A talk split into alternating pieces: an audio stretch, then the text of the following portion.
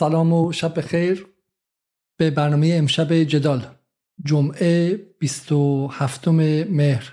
خوش آمدید. اخبار امروز رو با همدیگه مرور خواهیم کرد. به همراه آیه تاها زینالی اخباری که نه فقط تصویری دردناک از وضعیت مردم غزه در چهاردهمین شب بمباران شدن توسط یکی از قوی ترین ارتش های جهان میده بلکه تصویری بسیار دردناک از نظم جهانی بیمار و خطرناکی میده که ما درش زندگی می‌کنیم و سالهاست درش بودیم هستیم و به یاد میاریم که در این ایران خودمون چقدر از دعواهای حداقل سه دهه گذشته بر سر این بوده که مقابل این نظم جهانی تسلیم شیم. اگر تسلیم شیم همه چی خوب میشه اگر تسلیم شیم وضع اقتصادی خوب میشه و الان در این چند روز در این چهارده روز که اسرائیل بمباران می‌کنه و کودک می‌کشه و بیمارستان می‌زنه و بیمارستان رو با چهار تا تصویر دروغین فتوشاپی که هیچ کس هم در خود غرب متا اونها رو نخرید و باور نکرد به حماس نسبت میده و به جهاد نسبت میده اما تک تک بزرگان غرب از رؤسای جمهور و نخست وزیرهاشون تا سناتورها و کنگرسمنهاشون صف میبندن برای دستپوس اسرائیل و برای اینکه برن بهش بگن که هر کاری خواستی بکن. به سادگی با چند تصویر با چند قصه دروغ از مسائلی که در هفته اکتبر اتفاق افتاده بود برای خودشون یک هولوکاست دوم ساختن و حالا در این نراتیو و در این روایت اسرائیل مجاز به هر کاری هست چون هولوکاست همونطور که می‌دونید همون نقشی داره که در داستایوفسکی مرگ خدا داشت. اگر مرگ خدا چیزی بود که پس از آن همه چیز مجاز می‌شد پس از هولوکاست هم تمام اخلاق فرو ریخته و غیره و الان دقیقا همینه. یک جور تعلیق اعلام وضعیت اضطراری برای وجدانهای جهان و اعلام تعلیق همه قوانین بشری و مجاز دانستن همه چیز. همه چیز برای انتقام هفته اکتبر 15 مهر. و تک تک این رؤسای جمهور و نخست وزیرها هم میرن اونجا و میگن بکنید آن چیزی که لازم دارید برای سکیوریتی و امنیت خودتون. و ما مشاهده داریم می‌کنیم که تمامی این سازمان های جهانی و غیره هم کاری نمی‌تونن بکنن. برای همین امشب در بخشی از قضیه اخبار رو دنبال می‌کنیم. اما در بخشی دیگه سوال سراغ سوال عمیقتری میریم. سراغ این سوال میریم. سوالی که هم برای ما ایرانی ها مهمه هم برای مردم منطقه و برای مقاومت مهمه. در متنی که من دیشب از فارن افیرز در برنامه با آیه فاده ایزدی خوندم نویسنده میگفتش که اگر به شکلی از حماس خلاص شن نیروی جدیدی که بیاد یا خود پی ای یا پلستین اتوریتی و نیروی خودگردان بیان بعد اون وقت میشه به سمت دوباره صلح رفت به سمت دو دولتی رفت و غیره. و تمام روایت در اینجا این بوده که فلسطین باید خل سلاح کنه خودش رو سلاحش بر زمین بگذاره تا بعد بشه صلح رو انجام داد. در خود ایران ما این بحث به این شکل بوده. هم درباره خل سلاح هسته‌ای مقابل آمریکا و هم درباره این سوال خیلی کلیدی و کلان که از حداقل سال 77 که من به یاد میارم سوالی محوری بوده اگرچه در سپهر رسمی اونقدر بحث نشده. سوال این که صلح با آمریکا کافی نیست. بلکه تا روزی که ایران اسرائیل رو به رسمیت نشناسه و از همین تحریم ها پابرجاز فشار جهانی یا جامعه جهانی پابرجاز و ایران توسعش عقب میفته و کشور همین میشه کشور خرابه میشه که در مقابل مالزی و دبی و ترکیه و هم کره جنوبی و همه کسانی که دارن به تاز میرن به تاخت میرن که به دروازه توسعه برسن ایران وضعش خرابه. و در واقع آن بحث ناشده در ایران که کلیدی ترین بحث سیاسی روزه این که ما با اسرائیل چه می‌خواهیم بکنیم. خب مسلما چون سوال تابویی هست در فضای ایران کسی هم به جواب نمیده. و ما امشب می‌خوایم برای اولین بار گمانم در زبان فارسی خطر کنیم و به این سوال مستقیم و سر به سر یعنی به قول انگلیسی هد تو هد یعنی چشم به چشم به این سوال خیره شیم و بهش برای اولین بار جواب بدیم. چون این, این سوال در سطح بی بی سی و اینترنشنال مطرح میشه و اونوری ها میگن بله جمهوری اسلامی چون ایدئولوژیکه و فلان اینها و در داخل ایران هم خب دیگه قدسه و ما مسلمانیم و اونها به شکلی صهیونیستن و در بهترین حالت سوالی از منظر نظامی و امنیت ملی به عنوان اینکه اینها یک نظم رئالیستیه که اونها هسته‌ای دارن خطرن و غیره. و ما می‌خوام این رو یک لایه هم عمیق‌تر برید. برای همین با ما همراه باشید.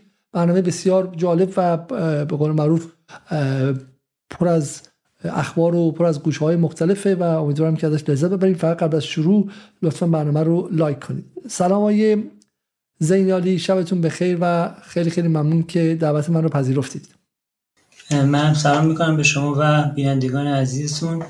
و ممنونم که دعوت کردید از من و این فرصت در اختیار من قرار دید امیدوارم که بحث خوبی باشه باشه امیدوارم. فقط صدای شما به خود ضعیف زین ممنون میشم که یه مقدار یا اگه صدا بهتر نمیشه یه مقدار بلندتر صحبت کنید.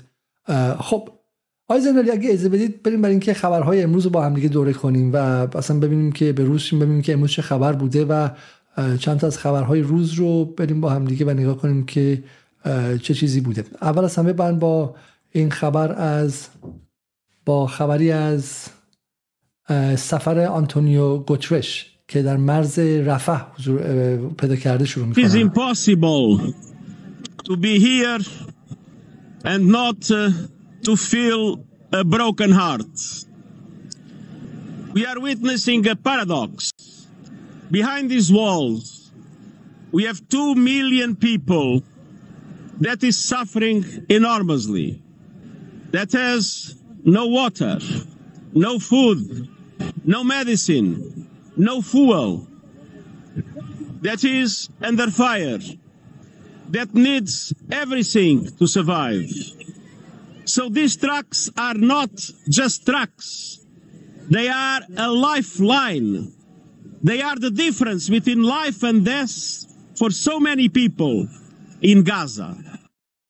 خب اولین خبر این بود که آنتونیو گوترش در مرز رفح حضور پیدا کرده درش کنفرانس مطبوعی گذاشته و گفته که علیرغم توافق برای ورود کمک های بشردوستانه به غزه شرایطی وجود داره که مانع از دسترسی اون به نوار غزه میشه. بیش از یک میلیون نفر در غزه در محاصره خفه کننده بدون غذا آب و سوخت به سر می‌برن. بیشترین مقدار کمک های بشردوستانه و به نوار غزه وارد شه. من خواستار یک آتش بس بشردوستانه بدون قید و شرط برای اطمینان از رسیدن کمک ها به غزه هستم. این خیلی شما اگه یادتون باشه در سفری که بایدن کرد و هیچ دستاوردی نداشت و خیلی از جمله محمود عباس و به شکلی پادشاه اردن هم حاضر به دیدار باش نشدن تنها دستاوری که بایدن بهش تاکید کرد این بود که من تونستم کریدور به شکل اید یا کمک ها رو برای غزه باز کنم. درست های زیدنی دنبال کردین؟ شما اخبار دیگه. بسیار خوب. و و در واقع اونجا این مسئله مطرح شد که حداقل داره میاد. ولی ببین که آخه چه ابعادش واقعا ابعاد باور نکردنی بود. الان ما بالا همین خبر بعدی که خود بی بی سی فارسی نوشته نوشته که هر دقیقه بمب ها فرود میآیند. یک امدادگر در گذرگاه رفع گفته یک مسیر کمکی حیاتی بین مصر و جنوب غزه ممکن از امروز باز شه تا تدارکات مورد نیاز غزه رو وارد منطقه کنه. اما محسن سرحان مدیر اجرایی بانک غذای مصر به بیبیسی گفته که در صورت ادامه بمباران شهید در گذرگاه رفح ممکنه ارسال کمک ها با مانع مواجه شه. آنچه مانع ورود ما به داخل میشه بمباران تمام غزه توسط اسرائیل ارتش اسرائیل ما اکنون هشت روزه که در مرز مستقلیم و هر دقیقه بمب ها میبارند. آنها حتی یک زمین بایر رو بمباران می‌کردن که در آن نه حیوانی وجود داره نه انسانی.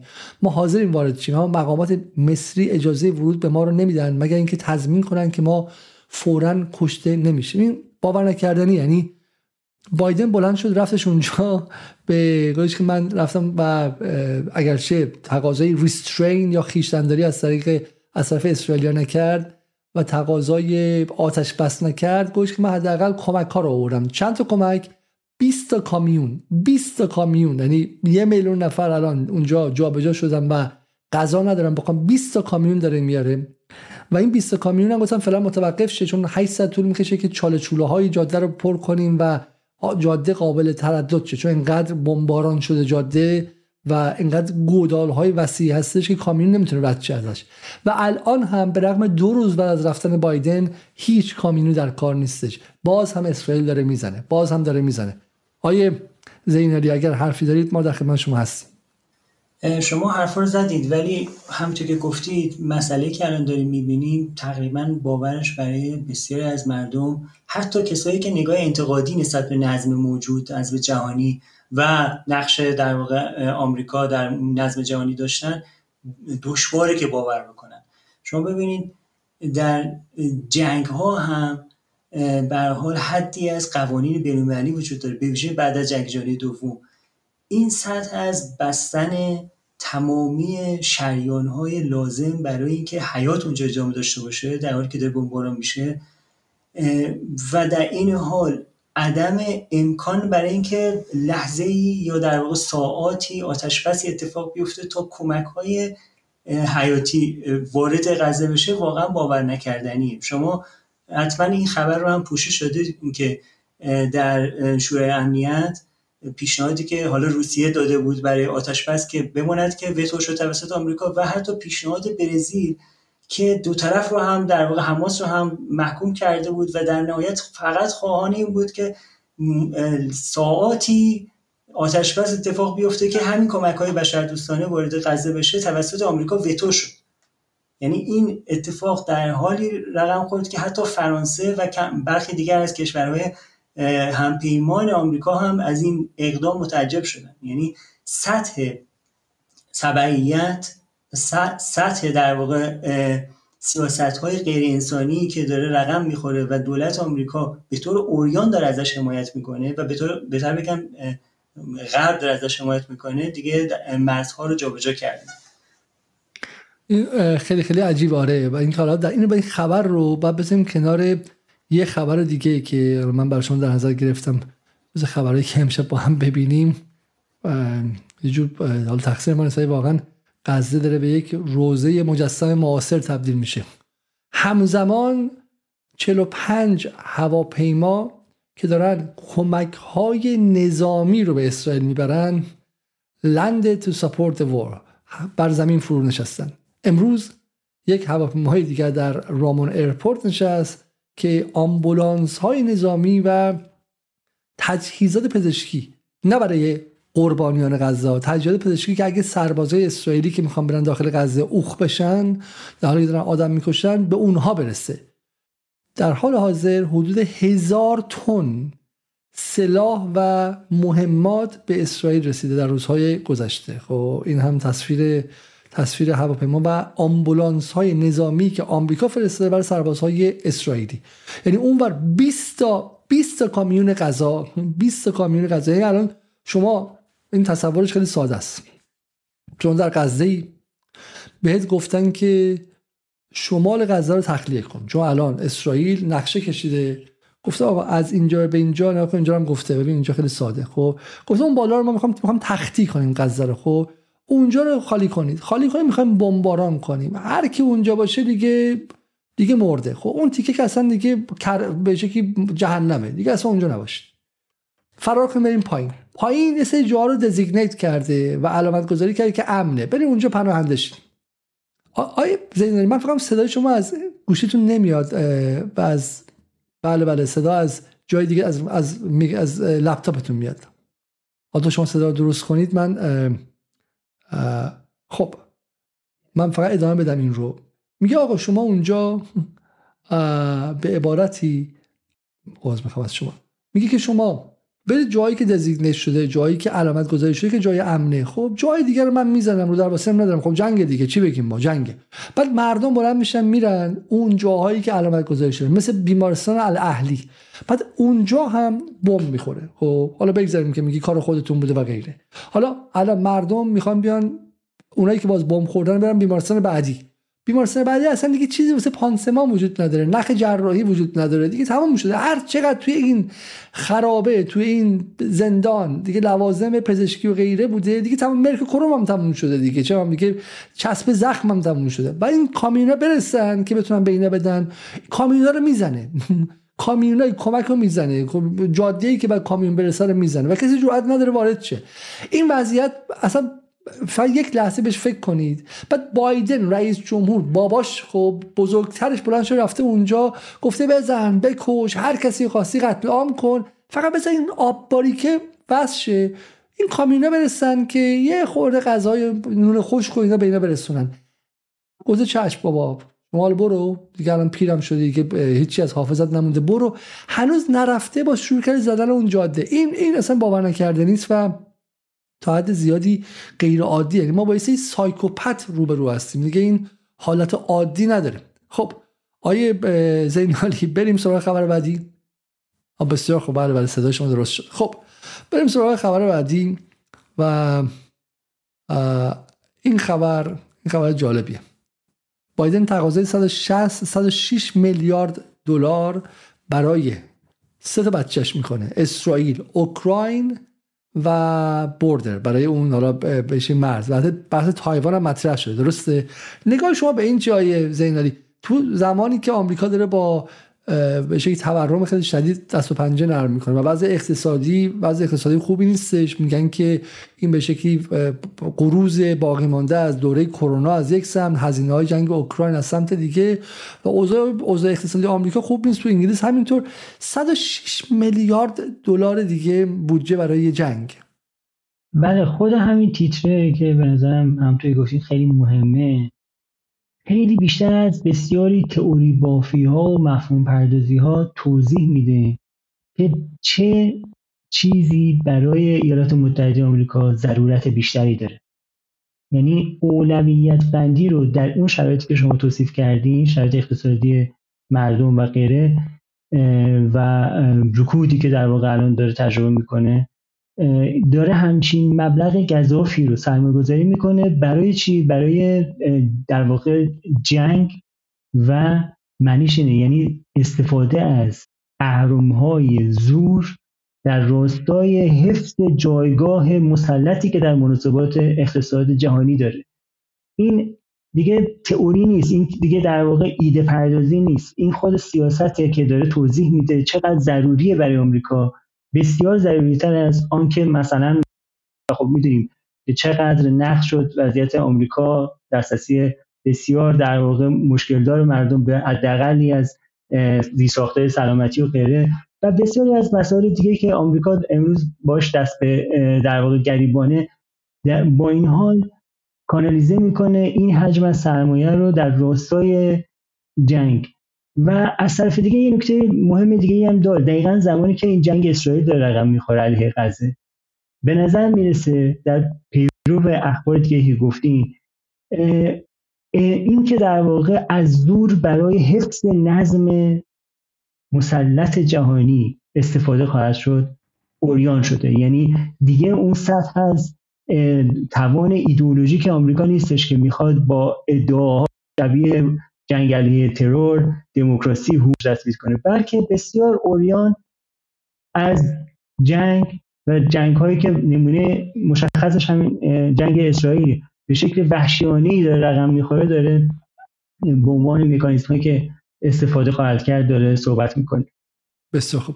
حالا صدای شما همچنان مشکل داره و اگه اینجوری باشه نمی‌تونیم ادامه بدیم. من یه ویدیو دو سه دقیقه‌ای می‌ذارم که بریم تا صدای شما رو درست کنیم و برگردیم. انشالله این ویدیو رو ببینیم و بیام. یه خورده ویدیوات مال دیروزه ولی به نظر من ویدیو مهم و جذابی است.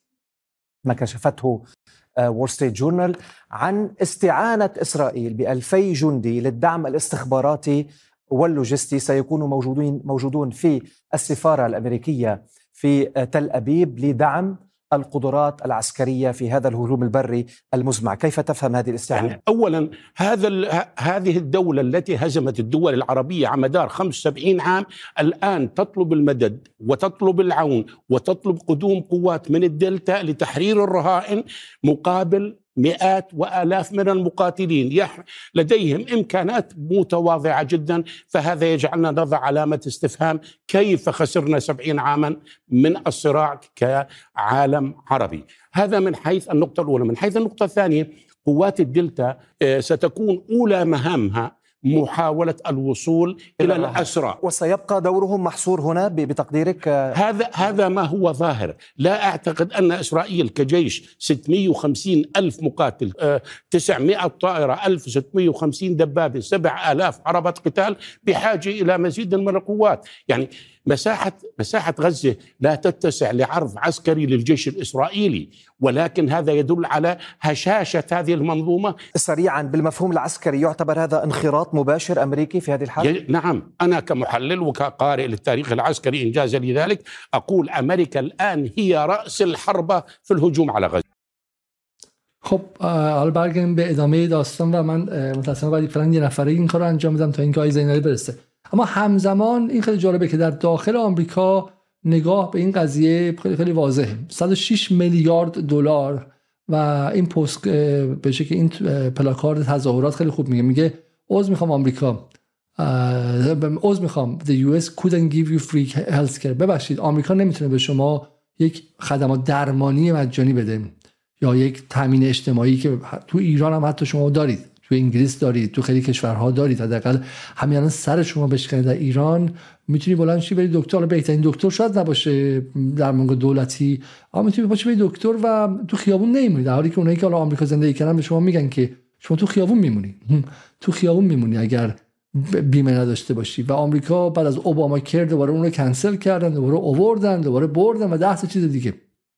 میگه ببخشید که آمریکا نمی‌تونه به شما یک خدمات تامین اجتماعی بده. برای اینکه 3.8 میلیارد دلار دیگه در سال باید بدن که کودکان بیگناه کشته بشن. این مال همین تظاهرات. این مال قبل از این 106 میلیارد بودا. این مال 3.8 میلیاردی که به صورت عادی آمریکا به اسرائیل کمک می‌کنه. 3.8 میلیارد کمک می‌کنه که اونجا به شکلی آدم بکشن. خب بریم سراغ خبر بعدی. حالا هر وقت آیه زینالی هم اومدن به من بگن من ایشون رو اضافه خواهم کرد. خبر بعدی خبر مهم بود که امروز اومد و اون همین که اسرائیل یک به شکلی هولی سایت شلترینگ سیویلیان یک مکان مقدس خیلی قدیمی رو یک کلیسایی بوده که متعلق به قرن دوازدهم بوده. و اونجا رو در داخل کلیسا حتی مسجد هم نیست که شما بگید اینا اسلاموفوبیکن. کلیسایی که برای خود غربی ها هم جایی به شکلی مقدسی محسوب میشه و جای امنی محسوب میشه. آدم رفتن داخل کلیسا پناه گرفتن و اونجا رو هم زده. کلیسایی که به اسم العمری العمری ماسک مسجد العمری ماسک در غزه است. 20 اکتبر بوده. خب اینجاست افتر is و اینجا هم دومی که Orthodox Christians celebrate uh, Christmas uh, Church as کلیسای پورفیریوس مقدس خب اونجا رو هم اونجا رو هم به شکلی زده. درسته؟ جای دیگر خبر دیگر. Biden's influence turns Israel ground war into some different. خب این خبر خبر مهمی است و مقاله امروز مقاله امروز بلومبرگ که این با هم دیگه بخونیم. و بلومبرگ ادعا کرده که بایدن داره دولت اسرائیل رو متقاعد می‌کنه که برنامه های تهاجم زمینی به نوار غزه را به طرح دیگری تغییر بده. ایالات متحده از تلفات غیر نظامیان و گوشودن جبهه دوم توسط حزب الله و وارد شدن ایران میترسه که می‌تونه کل خاورمیانه رو شلوور کنه و ایالات متحده رو به درگیری بکشونه. ارتش اسرائیل در ابتدا قصد داشت حملات هوایی دریایی و زمینی هماهنگی رو برای از بین بردن نیروهای مقاومت فلسطین در نوار غزه انجام بده. اینو من همش از مقاله بلومبرگ می‌خونم. الی کوهن وزیر امور خارجه اسرائیل گفته که اکنون به نظر می‌رسه که حمله زمینی ممکنه دیرتر شروع شه طولانیتر باشه و به غیر منتظره ترین راه ها ادامه پیدا کنه. الی کوهن اشاره کرد که اسرائیل احتمالا به دنبال ایجاد یک منطقه حائل در اطراف نوار غزه به جای اشغال کل منطقه است. خب در خبر بعدی در خبر بعدی ابو عبیده سخنگوی های القسام اعلام کرده که در پاسخ به های قطر دو زندانی آمریکایی یک مادر و دختر به دلایل بشردوستانه آزاد کردیم تا مردم آمریکا و جهان ثابت کنیم که ادعاهای بایدن و دولت فاشیستی او ادعاهای نادرستی است که هیچ مبنای صحیحی ندارد. و این حالا نظر من یک به شکلی پیار موو خیلی خیلی خوب یا واقعا یک حرکت روابط عمومی خوب از سمت از سمت حماس بود. من در رسانه های غربی هم دیدم تا حد زیادی این به شکلی درست تا حد نمیگه حالا ولی بالاخره حماس رو انقدر در این روزها نابود کردن و ازش یک نیروی شیطانی و اهریمنی ساختن که هیچ ولی بالاخره بالاخره الان خیلی مهمه شما بتونید روایت سازی رو دست بگیرید. من میگم برای مثال این روایت سازی خیلی خیلی جالب بود که آمریکا اومد روایت آزاد به شکلی رساندن کمک ها رو مطرح کردن و هیچ گونه کمکی هم مطرح آزاد نشد. هیچ گونه حتی یک دونه کامیون هم نیومد اما اسرائیل چهرش تلطیف شد. دقت کنید که خیلی مهمه.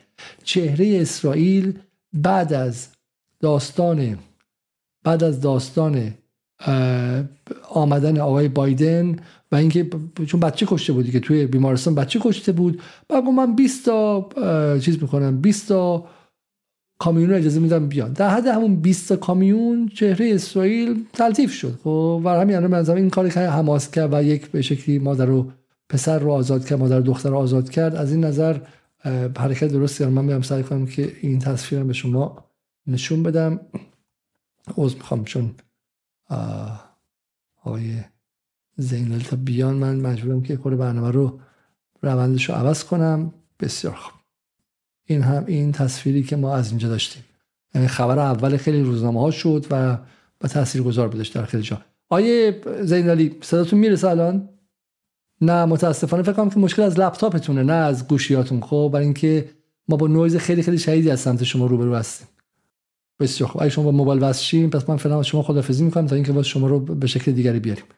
خب بریم سر سر خبر بعدی. در واقع این بحث بحث بی بی سی رو هم که می‌بینیم که میگم به خبر اول این قضیه تبدیل شد و بریم سراغ خبر بعدی و رژیم اسرائیل که من گفتم نابودی امکان تاریخی را به سبک داعش در دستور کار گذاشته. یک بار دیگه برگردیم به این خبر.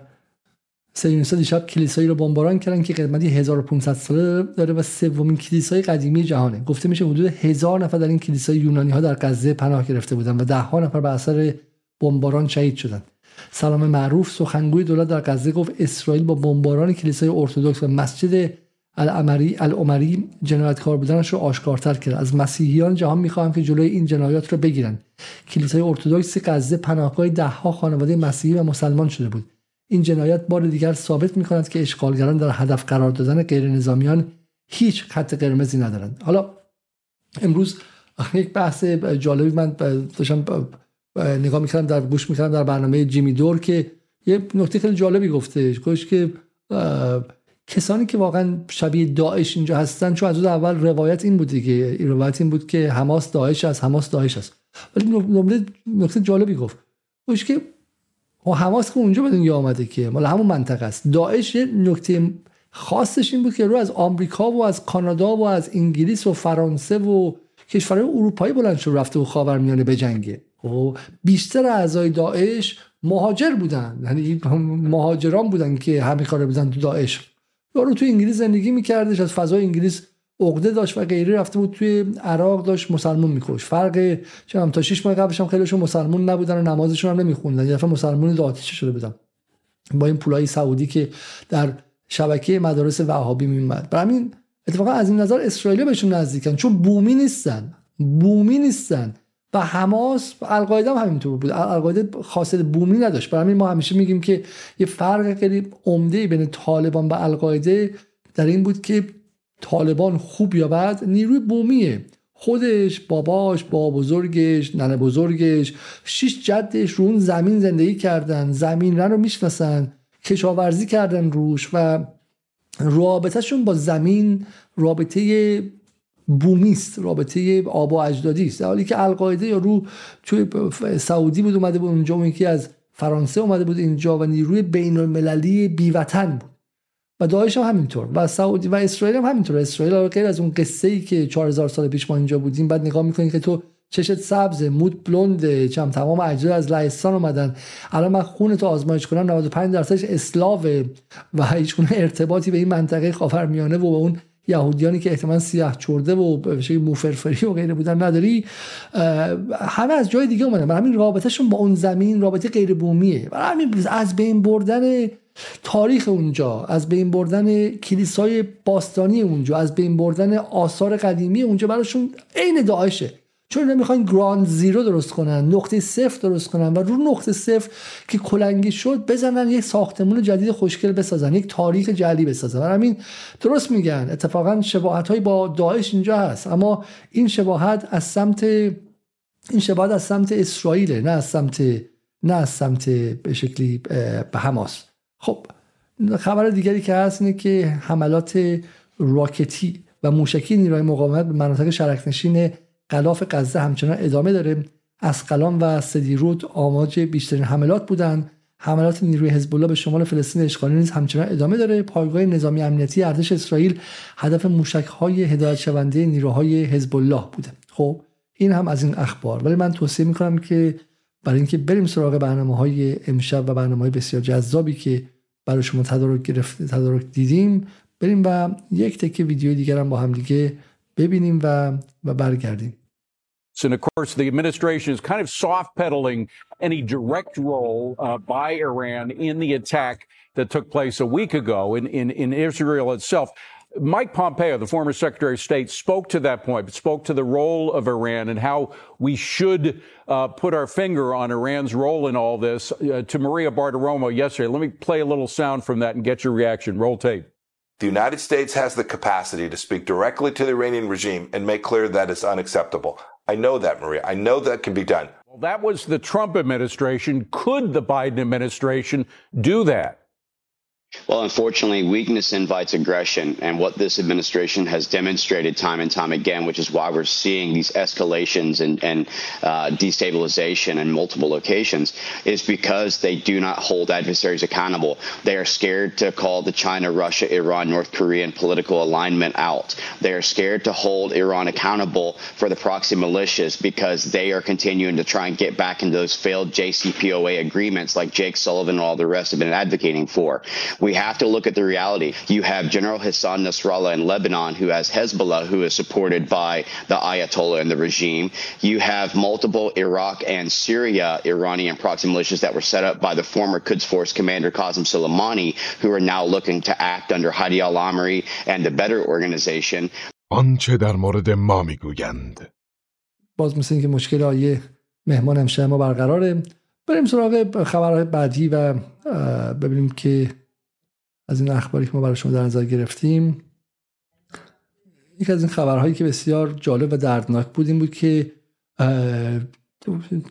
چند ده یا مثلا آره چند ده اسرائیلی به خاطر اینکه در شبکه های اجتماعیشون از غزه حمایت کردند دستگیر شدن این خیلی خبر بسیار نظر من دردناک و جالبی بود. یادتون باشه که تا همین پریروز بود که می‌گفتن که اسرائیل تنها تنها دموکراسی خاورمیانه.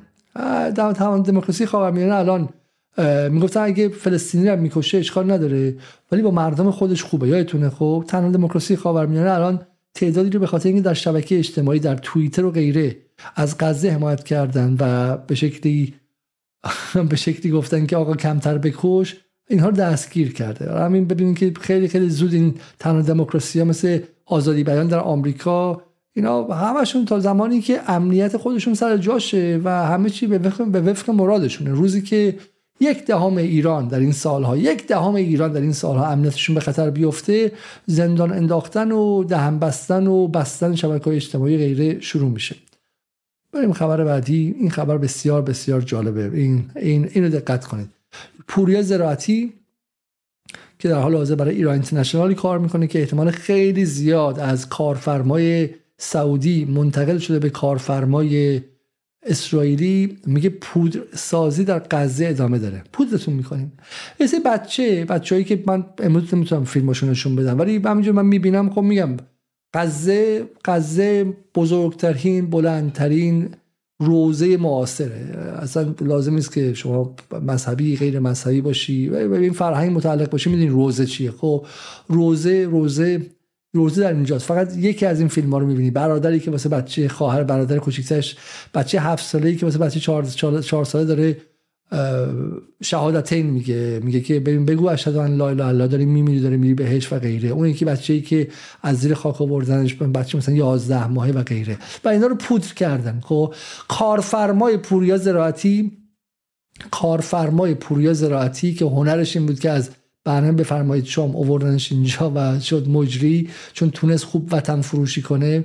و الان هم کارفرماش وطن خار اسرائیلی هستن احتمالا.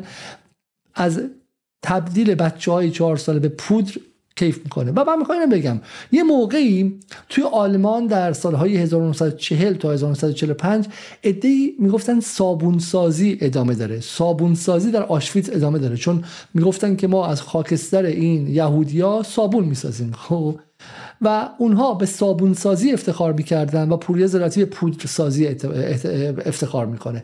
جنس شناعت اینها یکیه. و همین غرب لیبرالی که الان هفتاد ساله که افتخارش اینه که ما هر گندی که باشیم سرمایه‌داری داشته باشیم عدالت نداشته باشیم ولی مقابل نازیسم ایستادیم می‌بینید که درون خودش چجوری دفعه نازیسم می‌زنه بیرون. یه دفعه خیلی خیلی سریع نازیسم می‌زنه بیرون درش. خب این نکته به من نکته ساده ای نیست. ساده نگیرید که این فرد می‌تونه بگه پودر سازی ادامه داره. این لجبازی با چهار تا بچه ارزشی نیستش. این آدمی که تو اتاق خبر اونجا نشسته و داره خبرها رو هر پنج دقیقه بار می‌بینه و عکس بچه های له شده اونجا رو می‌بینه. تو بیمارستان ردیف کردن مثل ساندویچ بغل هم دیگه چیدن. خب کفن بغل کفن بغل کفن. کفن ها هر کمشون اینقدره. خب هم هر اندازه کف دست منه. خب این می‌دونه که اونجا چیه کی داره پودر میشه. خب و بازم و بازم با افتخار داره میگه که پودسازی ادامه داره. همین این رو ساده نگیره این تصادفی نیست این کانتینجنت نیست این اشتباه لپی نیستش. خب این یک امر سیستماتیکه. برای اینکه اون کسانی که اونجا هستن باید پودر باید پودر و و ما باید این رو عادی سازی کنیم. همونطوری که همونطور که اسرائیل داره عادی سازی می‌کنه. برای همین برگردیم به نکته اصلی. نکته اصلی نکته اصلی اینه که اسرائیل داره آمدانه این کار انجام میده. هدف اینه که تو اون نقشه که من به شما نشون دادم هدف اینه که این بخش از بین بره. خب نیمی از غزه باید بره. بقیه غزه یا باید به سمت مصر بره یا از این کشور خارج شه یا باید بمیرن. این بمبا الان بعد به شما میگم که چرا بیمارستان اصلا بدون هیچ از اون عکس ها همه عکس ها رو بریزین دور. تمام این بالستیک انالیستا و این متخصصان مهمات و تسلیحات و غیره رو همه رو بریزین سطح آشغال. خب من به شما با یقین میگم کار اسرائیل بوده. برای اینکه این در راستای منطق اسرائیله.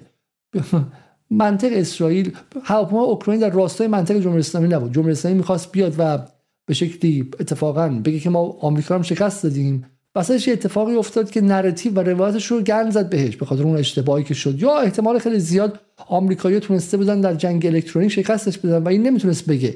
نمی‌تونست به جامعه ایرانی که خسته از تحریم بود بگه آقا من رفتم با آمریکا وارد جنگ موشکی شدم.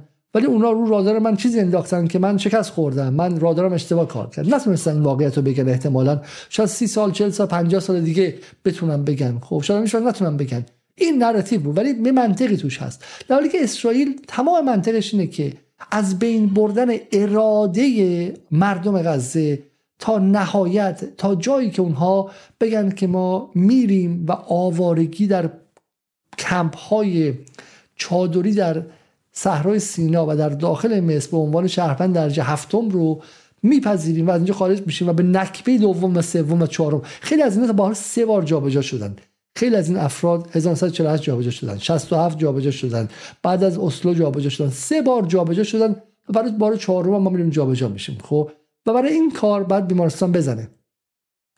اگر شما بیمارستان از بین نره اگر به اون لحظه نرسی که دیگه همه چی میپذیره میگه آقا من من دیگه من دیگه تسلیمم من دیگه نابود شدم. خب اگه به اون لحظه نرسی براش فایده نداره. خب برای همین بعد به اون لحظه شما رو بعد شما رو به اون لحظه برسونه.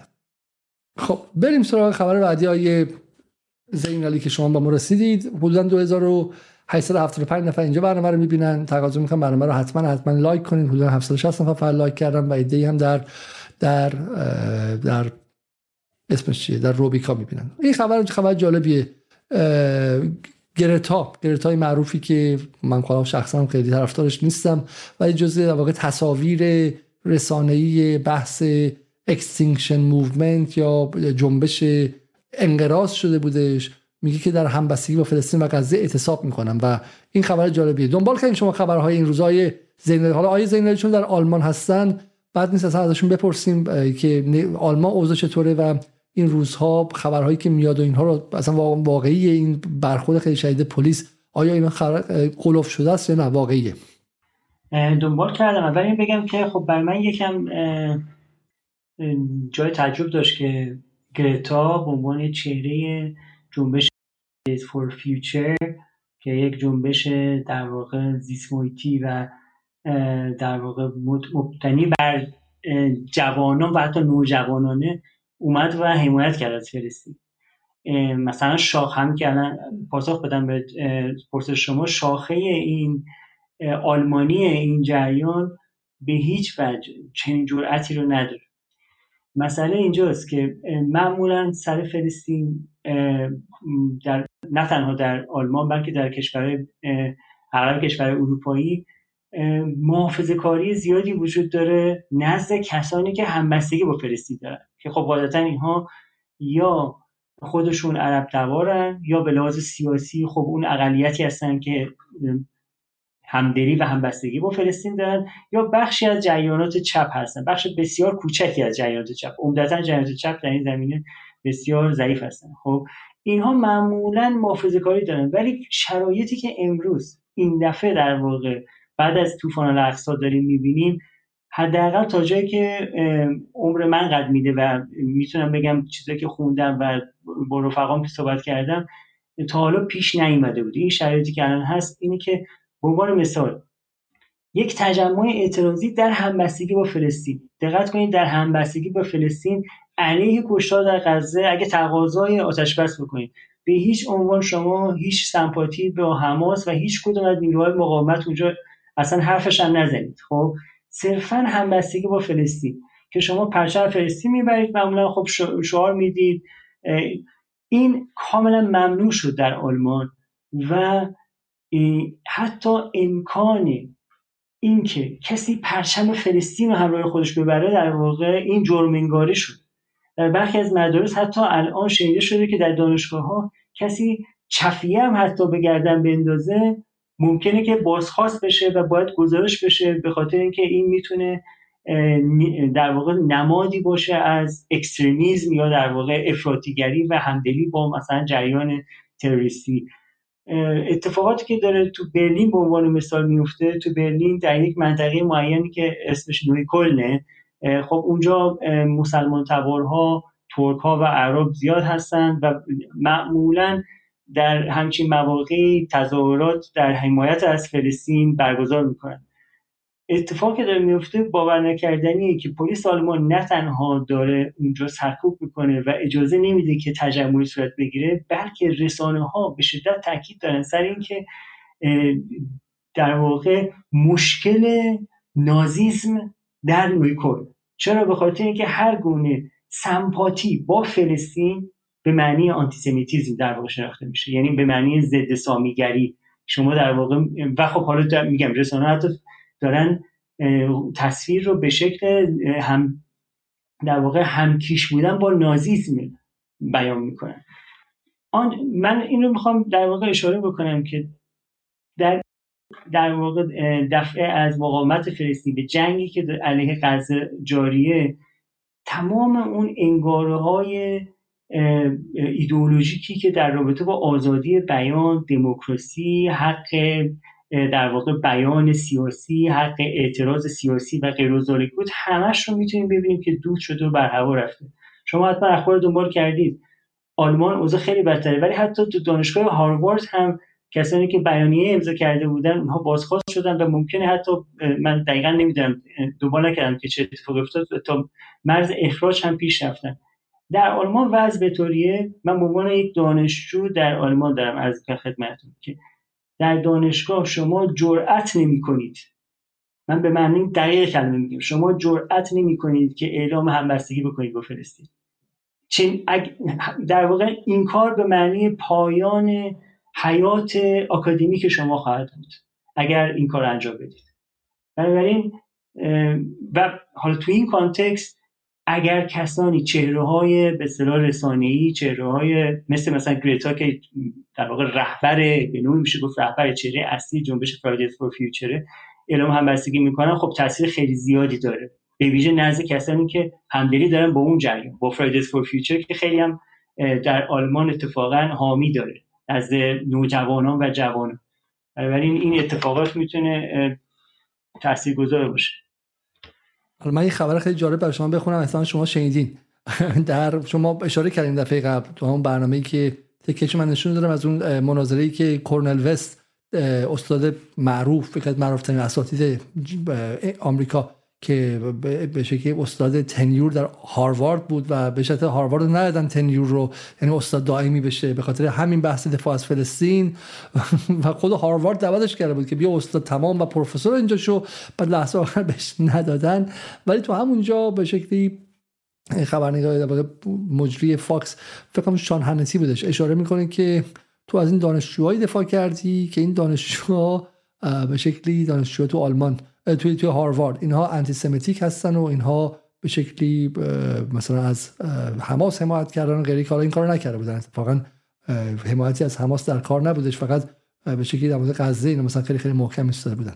خب بعد چه اتفاقی افتاد؟ اتفاق باور نکردنی است. من به شما نشون میدم که چه اتفاقی افتاد. اول از همه همین که آیه زیدی بهش اشاره کرد. اول از همه ببینم که بله من می‌تونم این رو به شما نشون بدم. بله بله بله. اول از همه یه آدمی یعنی یه سری از این گروه های صهیونیستی مثل ADL و غیره مثل انتی دیفامیشن لیگ و غیره کامیون کرایه کردن در اطراف هاروارد و بوستون و عکس این بچه ها رو روی کامیون انداختن خب؟ و این کامیون دور تا دور شهر چرخیدن. به اسم هرالد لیدینگ چه من اولش می‌خونم کسایی که دارن انتی سمایت خب اینها. برای بی آبروی. مثل بچه 18 ساله. بچه 18 ساله که حالا یه فعالیت سیاسی کرده. اصلا من میگم اصلا من میگم انتی سمایت خب بچه 18 ساله ای که توی شور و شوق ممکنه مثلا چم اینو بگه اونو بگه اینها. عکسشون رو گذاشتن دور تا دور شهر چرخوندن بعد میگن تو ایران چرا مثلا پلیس خلافکار رو گذاشته رو خر دور شهر چرخونده بابا شما تو بوستونید و اینا دانشجوی هاروارد یعنی مثلا معادل دانشجوی برق شریفن. خب کسایی که مثلا با بالاترین رتبه ها رفتن تو هاروارد درس بخونن که بعدا سناتور و کنگرسمن آمریکا شن عکسشون گذاشتن که کسی جرأت نکنه. دیگه اونقدر اوضاع خراب بوده که نیویورک تایمز اومده در موردش چیز نمیشه که آقا بالاخره چیزه. The letter and its aftermath. نامه و اتفاقاتی که بعدش افتاد. خب هفته پیش این بلند کنفرنس روم آن کمپس فرستی چهار دانشجو, که به شکل لیدرهای جنبش طرفدار فلسطینی ها بودن. سه هم زن بودن و یکیشون مرد بودن. همشون هم آندرگراد بودن این دوره لیسانس بودن. خب با نگرانی دوره یک میز نشستن با چفیه و اینها و یک نامه رو مثلا چم آماده کردن درسته؟ و این نامه رو این نامه ای که حالا شما چیز عجیبی هم نیستش تمام رسانه های آمریکا شروع کردن به این نامه حمله کردن. بزرگانشون کم بوده و با ارتش بیان دستگیر کنن اینها رو. حالا ما چیزی که در ایران میگیم میگیم آقا شما اینقدر ایناش هاروارد شاتل خب دوباره هاروارد تمام این تبلیغات یعنی اینجا نرفتن مستقیم دستگیر کنن اطلاعات سپاه نریخت بگیرتشون. ولی اینها رو از حیات ساقط کردن یعنی از حیات اجتماعی جور مرگ اجتماعی به اینها دادن. خب اینم در حد چیزشون. ولی حالا آلمان که واقعا از این بدتره یعنی آلمان اوضاع از این خرابتر هم بوده. خب آیه زینالی بریم سراغ حالا میگم تیک تیک اخبارهای متفاوت. این هم من واقعا حالا حیفم از شما ندیدید بزنیم شاید با هم دیگه یک نگاهی به این خبر هم بکنیم. خب این خبر خیلی خبر شمایی که تو آلمان زندگی می‌کنید و مرتب داستان صابون سازی و غیره رو از آشویتس 24 ساله میشنوید. شاید بعد نمیشه که کامنت شما رو هم روی این بگیریم ما. که واقعا خب کامنتی نداره. کسی که چنین چیزی در مورد غزه میگه این چهره اوریان فاشیزمه. یعنی دیگه از این بیشتر دیگه نمیشه کسی بره جلو. یعنی حداقلی از خب چه چه صحنه دارشون میده؟ بمباران با خاک یکسان کردن بیمارستانی آپارتمانی که توش کلی بچه و در واقع آدم معمولی. یعنی اصلا طرف حد اقلی از انسانیت نداره که داره این حرف رو می‌زنه. و جالبه من پارسال این موقع همین آدما داشتن در رابطه با محسا امینی حرف زدن که وای محسا امینی یک نفر جان باخت شما ای انسان ها یک نفر در واقع در حال جان دادن و این حرف هست. و همین آدم وقتی که داره به آدم هایی که حامیان اسرائیل خیلی هاشون حاضر نیستن این کارو بکنن که برخی از چهره های اپوزیسیون که البته خب وابسته هم هستن مثل ایشون دارن این کارو می‌کنن واقعا میگم دیگه حدی از وقاحت رو باید جلوتر رفته باشی تا بتونی همچین حرفی بزنی که آره. من این نکته می‌خواستم در مورد بحث خبر قبلی بگم اگر شما نکته در مورد این یک چیز جالب بهتون بگم من برنامه شما رو که حالا دم شما میگم هر شب دارید برنامه اجرا می‌کنید با در واقع معماران مختلف وقتی که اینجا توی آلمان وقتی توی یوتیوب می‌زنن برنامه شما در رابطه با فلسطین مشخصا قبل از اینکه این برنامه پخش بشه یه زنه تبلیغات میاد. تبلیغات ارتش اسرائیل جالبه. اینجوری نیستش که هر پخش می‌کنیم. یوتیوب هایی که برنامه شما هست. و شروعش اینه. حماس سرویس صحنه نشون میده مادر اسرائیلی بچه بغل کرده و صحنه دیگه که افضل این کارا رو می‌کنه. و این تبلیغات هم خب دیدین یوتیوب مجبوری نگاه بکنید تا تموم شه و بعدا بره جلو. این نمونه رو می‌خوام بگم که این نراتیو یا روایت روایت کاملا یکسویه که اونجا در اسرائیل در طوفان الاقصا حماس مردم عادی و غیر نظامی رو کشتار کرد و غیرزالک این تک روایتی که در آلمان و در آمریکا و خیلی جای دیگه می‌بینیم به ویژه در آلمان دارم میگم امکان به چالش کشیده شدن این روایت و بیان روایت دیگه اصلا وجود نداره. وقتی که در مورد غزه حرف می‌زنن در مورد فلسطین حرف می‌زنن انگار آدما چهره ندارن. دیگه بچه وجود نداره مادری وجود نداره هیچ داستانی وجود نداره که این در واقع بیان با مثلا مصاحبه بکنن بگن که خب بعد شما خانواده چطور اینو همچین چیزی رو پاکسازی کردن. رسانه رسمی نه تنها ندارن بلکه همدست این حالا سرکوب تو فضاهای حالا فضای چه خیابان چه شهر چه مدرسه یک نمونه یه ویدئویی که در واقع در آلمان خیلی پخش شده بود این بود که یک پسر بچه واقعا پسر فکر می‌کنم مثلا در ایران اگر باشه مدرسه راهنمایی مثلا 13 14 ساله در حیات یک مدرسه پرچم فلسطین در آورده بود و معلم اون مدرسه و میاد و اون بچه رو می‌زنه. با در واقع با مشت می‌زنه تو صورت واقعی این؟ بله واقعا. و بعد اون بچه هم با لگت در واقع معلم می‌زنه. بچه از مدرسه اخراج شد. ببینید بچه است. یعنی در هر جایی شما صحبتشو بکنید معلم مگه می‌تونه بزنه؟ اینجا اصلا معلم حتما در واقع عواقب قضایی خواهد داشته برسه در واقع تعلیق از ولی اون صحنه کاملا گفته بودن که این بچه آنتیسمیته و از معلم دفاع کرده بودن. نمیگم مثل رسانه ها حتی بلکه حتی دستگاه حقوقی و نظام آموزشیش هم از اون معلم دفاع کرده. می‌خوام بگم ماجرا تا این سطح. بچه ها نمی‌تونه حق ندارن چفیه بندازن. یعنی اینکه میگن پوشش اختیاری اینا و خیر اینجا پوشش اختیاری نیست. یعنی اگر شما نمادهایی رو با خود هم تضاد داشته باشه با اون روایت کامل و اون ایدولوژی که اینجا هست اگه لازم باشه وقتش که برسه ممنوش می‌کنن و جرم انگاریش می‌کنن. برای برای خود من حالا سه مرحله است که ما دیدیم دیگه.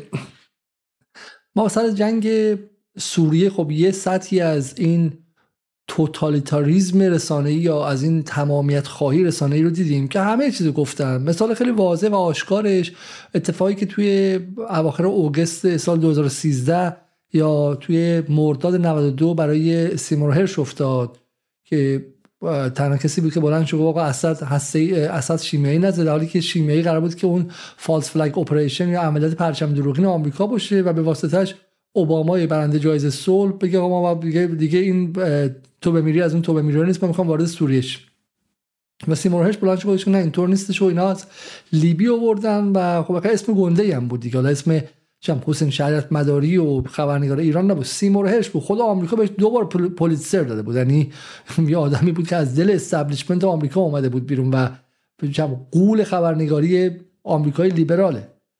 و اینو هیچ جا چاپش نکردن مقالش واشنگتن پست چاپ نکرد نیویورک تایمز چاپ نکرد گاردین چاپ. هیچ جا چاپ نکردن توی مجله محلی تو لندن اسم ال یا London Review of Books. مثلا معادل مثلا چه می‌دونم نگاه نو مثلا مجله نگاه نو مثلا مجله که 100 نفر میخوننش خب؟ پیرمرد پیرزن آکادمیک انگلیس می‌خونن.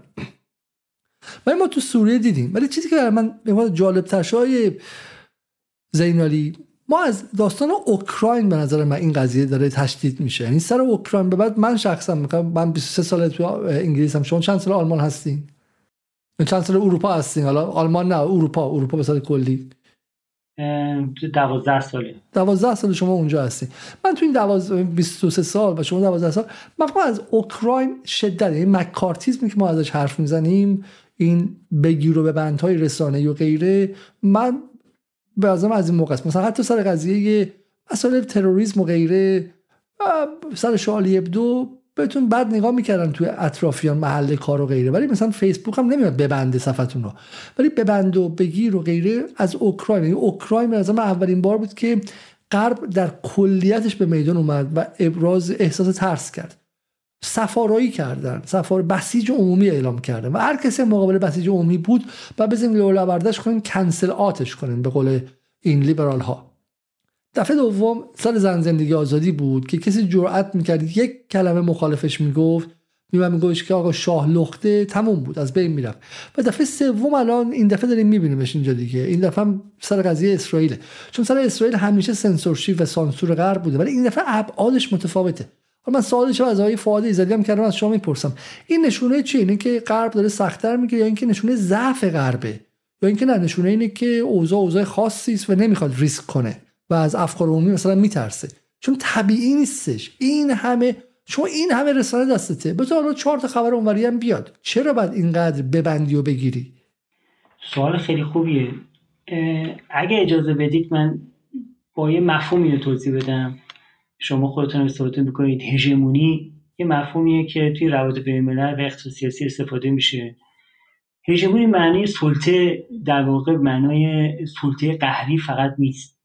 هژمونی به معنای اینه که یک دولتی یا یک نظام قدرتی وجود داره که یک پاش بر اجماع یک پاش بر قهر.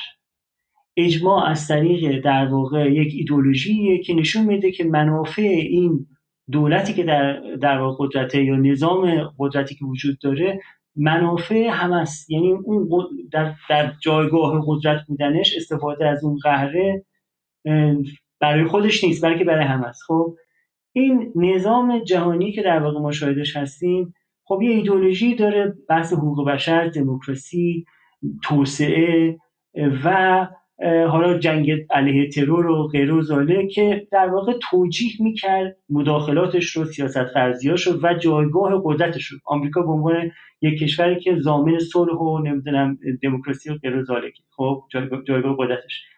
مسئله که شما گفتید نشون دهنده اینه که بنیانهای ایدئولوژیک این جایگاه قدرت دیگه جوابگو نیست. بسیار ضعیف شده. یعنی این همین بحثی که در به چالش کشیده شدن جایگاه قدرت آمریکا با عروج چین و و شکست پروژه خاورمیانه جدید با مقاومتی که در واقع علیهش بوده و عوامل مختلف. منجر به این شده که بیشتر بیشتر روی اون یکی باش که به قهر باشه که قهر فقط نظامی نیست. همین سرکوب ها اینا همشون در واقع مکانیزم های قهری.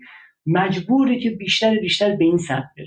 یعنی اجماعی که وجود داره تنگتر میشه. اجماعش به جای اینکه در سطح جهانی حالا تا یه حدی بخشی از کشورهای جهان جنوب هم در واقع باش همراهی می‌کردن این داره تنگتر میشه. میشه در واقع جهان در واقع غرب اروپا ژاپن برخی کشورهایی که حتی تو اونجا هم بسیار از مردمی که رنگی پوستن و تو جامعه خود آمریکا هم در واقع می‌بینید که دیگه نمی‌خرن این روایت دیگه نمی‌خرن این اخبار یعنی دیگه اصلا نمی‌تونن قبولش بکنن. برای همین وقتی که چنین میشه وقتی که توان رسانه ایدولوژیک و مفهوم سازیش قوی نیست به ناچار باید صدای رقیب رو ایدولوژی های رقیب رو در واقع سرکوب بکنه تا بتونه این جایگاه خودش رو به چالش بکشه. که خب این هم محدودیت های خود خودش رو داره. دوباره در واقع تقویت می‌کنه. یعنی همین چیزی که الان ما داریم میگیم. الان با این سرکوب ها چرا این سرکوب ها داره اتفاق میفته که چرا مردم نباید بیان در مورد فلسطین حرف بزنن؟ چرا هم بستگی نکنن؟ مگه چی میشه؟ چون روایت غالب در واقع به چالش کشیده میشه. ولی همین سرکوب ها از یک طرف درسته که جلوشو داره می‌گیره. و از طرف دیگه این نزد برخی بسیار از مردم داره این انگاره ها در واقع داره فرو میریزه. توهم اینکه اینجا دموکراسی و حقوق بشر اینا داره فرو میریزه و می‌بینیم که اگه لازم باشه اینا در سیاست خودشون لازم باشه به سمت سرکوب هم میرن. و به قول شما خب مسئله جنگ اوکراین بسیار تعیین کننده بود در شتاب بسیار زیادی داد در فرایند تغییرات در مناسبات و قدرت جهانی و افول آمریکا در برابر به اصطلاح عروج یک جنوب جهانی یا شرق با محوریت چین. دقیقا این منظر من این احساس به خطر افتادن هژمونی فرهنگی حالا یه نگاهی بکنیم به همین ها ببینیم که خب حقم داره. الان این تصویر بعدی از مدرسه ای از دبیرستانی در آمریکاست. حالا دیگه همون حرفایی که در مورد زن زندگی آزادی میشه زد رو یعنی همین زدن میشه به اینجا گفت. چون حالا می‌خوام بگن اینا سه جوون احمق بیشعورن ولی همون حرفای اینا جنریشن زدن. اینا همون نسل Z ان نسل جدیدن اینها آینده هستن اینها اینا آینده آمریکان. همونایی که تو BLM یا تو Black Lives Matter هستن توی به شکلی جنبش های جدید هستن. از فلسطین هم دفاع می‌کنن. خب برای همین اتفاقا آینده غرب رو بخشش هم این این درگیری بین گروهی و درگیری بین فرزندان مهاجران از یک سمت و کسایی که اونجا بزرگ شدن و غیره این هم هست. این تنش ها و گسل های درون غرب هم داره فعال میشه. اگه گسل های داخل ایران داره فعال میشه به خاطر تناقضات جمهوری اسلامی و بحث انقلاب اینکه لایه های فراوانی از جامعه ایران زنانشون تحصیل کردن و حق بیشتری هم می‌خوان و حقشون هم هست که حق بیشتری بخوان و از دلش به شکل شورش های مثلا جنسیتی در میاد که حالا غرب و اسرائیل می‌تونن سوارش بشن و مهندسیش کنن. اگرچه خود اون شورش ها به شدت مشروع و به شدت طبیعی و ارگانیک در داخل ایران ما بارها گفتیم که در مقابل در کنار هر گونه اتفاقی که ارگانیک باشه میستیم ولی اینکه میگم سال گذشته اجازه داده شد که این تبدیل به جنگ هیبریدی اسرائیل مسئله متفاوتی بود. ولی اینجا هم همینطور اینجا قشنگ اینها ارگانیکه. یعنی این ما در Black Lives Matter دیدیم دیگه. بحث این که به شکلی سیاهان یا رنگین پوستان در آمریکا بلند شدن و گفتن که ما دیگه نمی‌ذاریم که هممون رو جورج فلوید کنیم و و غیره. این بعدی رو ببینیم. از هم شاید اول, اول اینه به خبرنگار سی به همون خبرنگاری که احتمالا فیلمش رو دیدین که مصنوعا بازی می‌کنه. هم شما دیدی آقای زینالی رو ندیدی ندیدی نه حالا من شاید در جایی نشون بدم که یه فیلم خیلی معروفی از رو زمین خوابیده و میگه که الان خوبه و ادای این در که زخمی شده و زیر تیر و اینا زخمی نه زیر تیر قرار گرفته. داره با اون حرف می‌زنه این دختر جوان و بهش میگه cover this این رو گزارش بده اگه جرأت داری.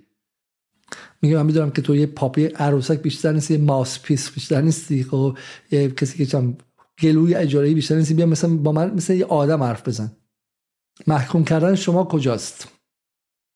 خیلی درخشانه. میگه که شما you own the narrative. شما روایت شما روایت تصاحب کردین صاحب روایت هستین. هالیوود شما دارید سی ان شما دارید و شما روایت سازی می‌کنید و این روزها هم به جای اینکه کمی حتی همدلی کنید خب dehumanizing Arabs خب مشغول انسان زدایی از عربا هستید. حیوان نشون دادنشون حیوان نشون دادنشون. چرا؟ بارها در این برنامه جدال گفتیم اگر حیوان کنی عرب رو مسلمون رو حیوان نشون بدی ایرانی رو حیوان نشون بدی بعد بمباران حیوان که اشکال نداره که. خیلی مردم دنیا هنوز گوشخوارن. بله هستن گیاهخوارایی که با بمباران حیوان موافق نیستن. ولی بقیه تو سلاخخانه ها گاو می‌ذارن اونجا تک تک تک تک گردنشون میره.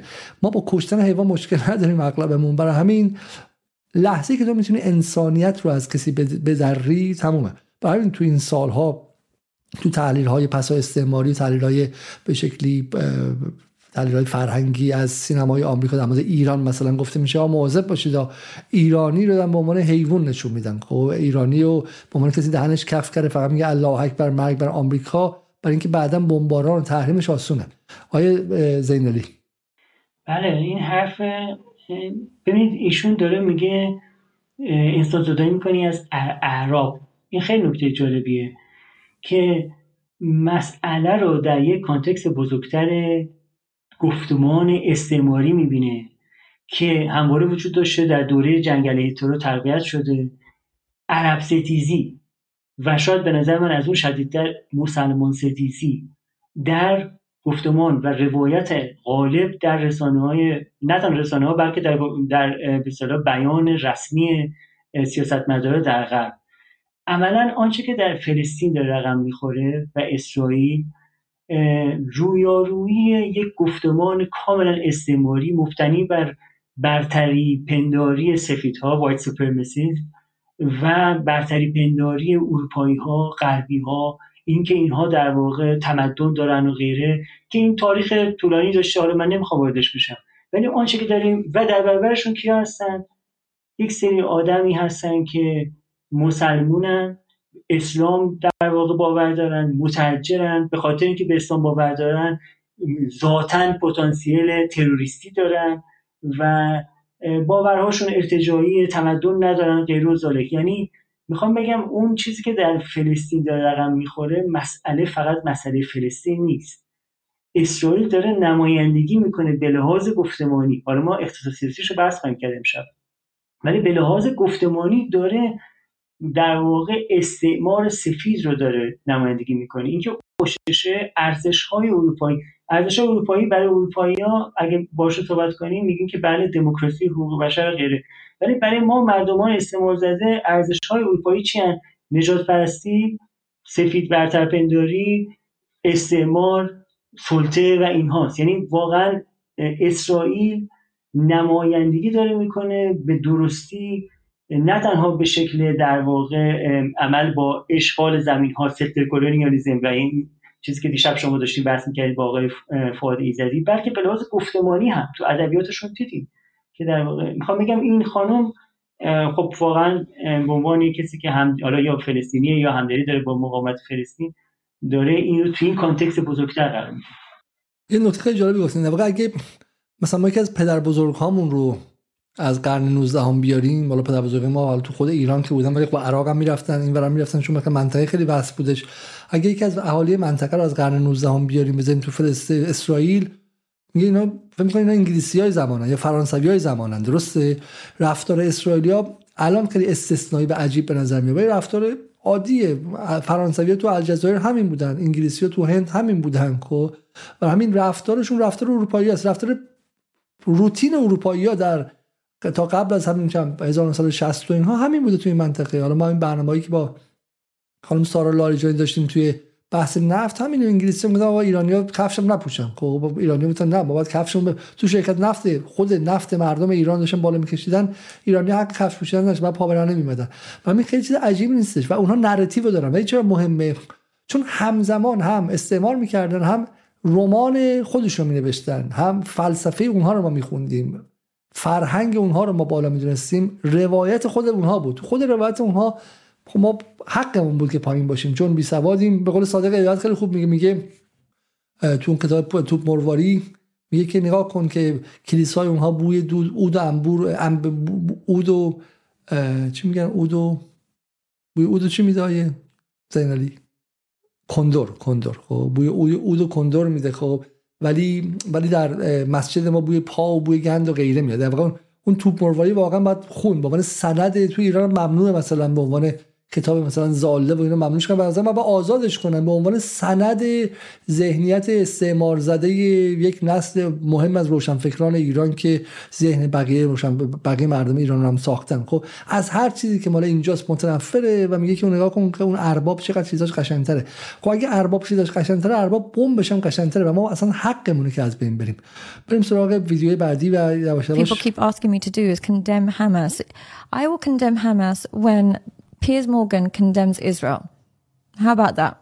I will do it when um, Jordan Peterson condemns bombing of hospitals and ambulances and schools. I will condemn Hamas when Ben Shapiro condemns the people that use fake images to pretend that there was killings of uh, children and babies when really you're the one that are bombing babies and children because Gaza is 50% is under 15. So don't ever think you can bully me into saying anything. That's never going to happen. I'm not going to condemn Hamas any faster than you guys are going to condemn Israel. When you do that, I'll do it. Sounds childish? Cool. I'll be a child. بله بله اینم خیلی جالبه فکر توی نمی‌دونم کجاست این تو خود غرب یا این جرأت داره توی هندوستان و جای دیگه هستش ولی این خانم این محکم میگه که من وارد منطق شما نمیشم منطق شما اینه دستور میده که من اول باید حماس رو محکوم کنم شما اسرائیل محکوم نمی‌کنید شما اول منو مجبور می‌کنین که حماس محکوم من واردش نمیشم. هر وقت که بن شاپیرو هر وقت که پیرس مورگان و غیره. شما مثل اینکه تفنگ بعد میگن که جمهوری اسلامی اعتراف اجباری می‌گیره. میگن جمهوری اسلامی تلویزیونش اعتراف اجباری می‌گیره. که حالا بعضی وقتا این کارو ممکنه بکنه. ولی تمام این دو هفته اعتراف اجباری بود.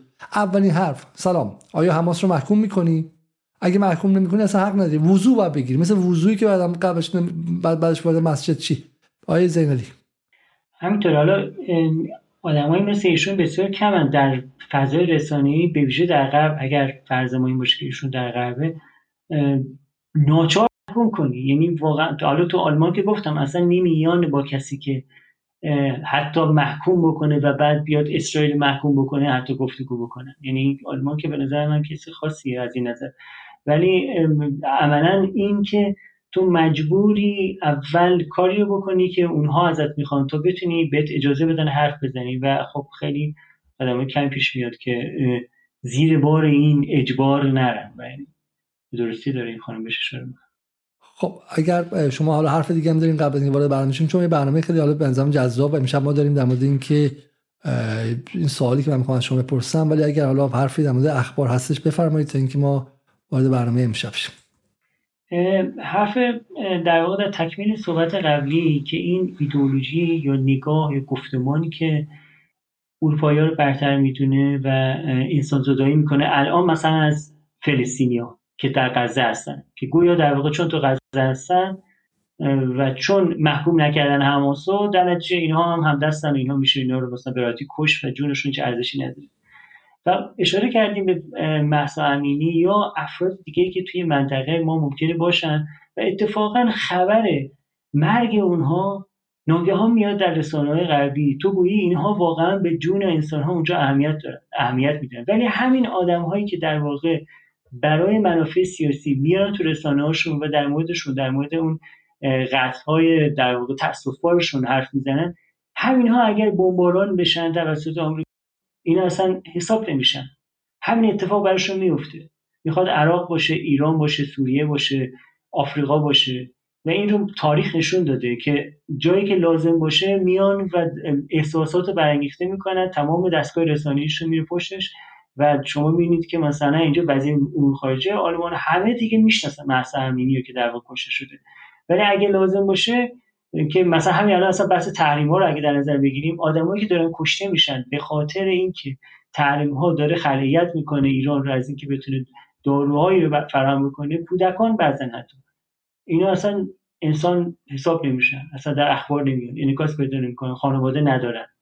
ولی می‌خوام بگم که این ابزار بسیار مهمیه که در خدمت دارن و انسان زدایی برای اینکه بتونن سیاست های خودشون پیش ببرن. حالا این کسی هم که ما در واقع تصویرش اینجا داریم سادیا خان بازیگر زن پاکستانی به شکلی که در مورد این قضیه حرف زده برای آمریکایی نبود. اصلا این تصویر کجا گرفته؟ سادیا خانه. یه تصویر پایانی ببینید. یه همین که ما با هم دیگه حرف می‌زدیم یه خبر دیگه هم اومد که خبر دردناکیه. من نمی‌دونم که حالا یه من اول این خبر رو بخونم. این خبر مهمیه. تو همین الان اومد تامیر هایمن از مقامات ارشد نظامی صهیونیست و رئیس سابق سرویس اطلاعات نظامی موصول به آمان گفت که اگه حملات حزب الله در جبهه شمالی ادامه پیدا کنه بهتر فعلا عملیات زمینی به غزه و شکست دادن حماس را به تعویق بندازیم تا در مقابل حزب الله از خودمون دفاع کنیم. حالا در صورت این روزها همونطور که در مقاله شب گذشته دیدیم در آمریکا بحث اینه که بعد از حماس کی بزنیم سر قدرت و بازم این اروپایی و آمریکایی مشغول کشیدن نقشه در از راه دور هستن. همونطوری که سایکس پیکو این کار رو توی 1917 برای خاورمیانه کرد و سال 2001 نوکان ها برای خاورمیانه جدید کردن و غیره. بازم درس یاد نگرفتن و دارن برای به شکلی غزه پس از حماس و این نقشه ای کشیدن که چه قسمتش باید تختیش چه قسمتش نباید بشه و این حرفا انجام میدن. اما در واقعیت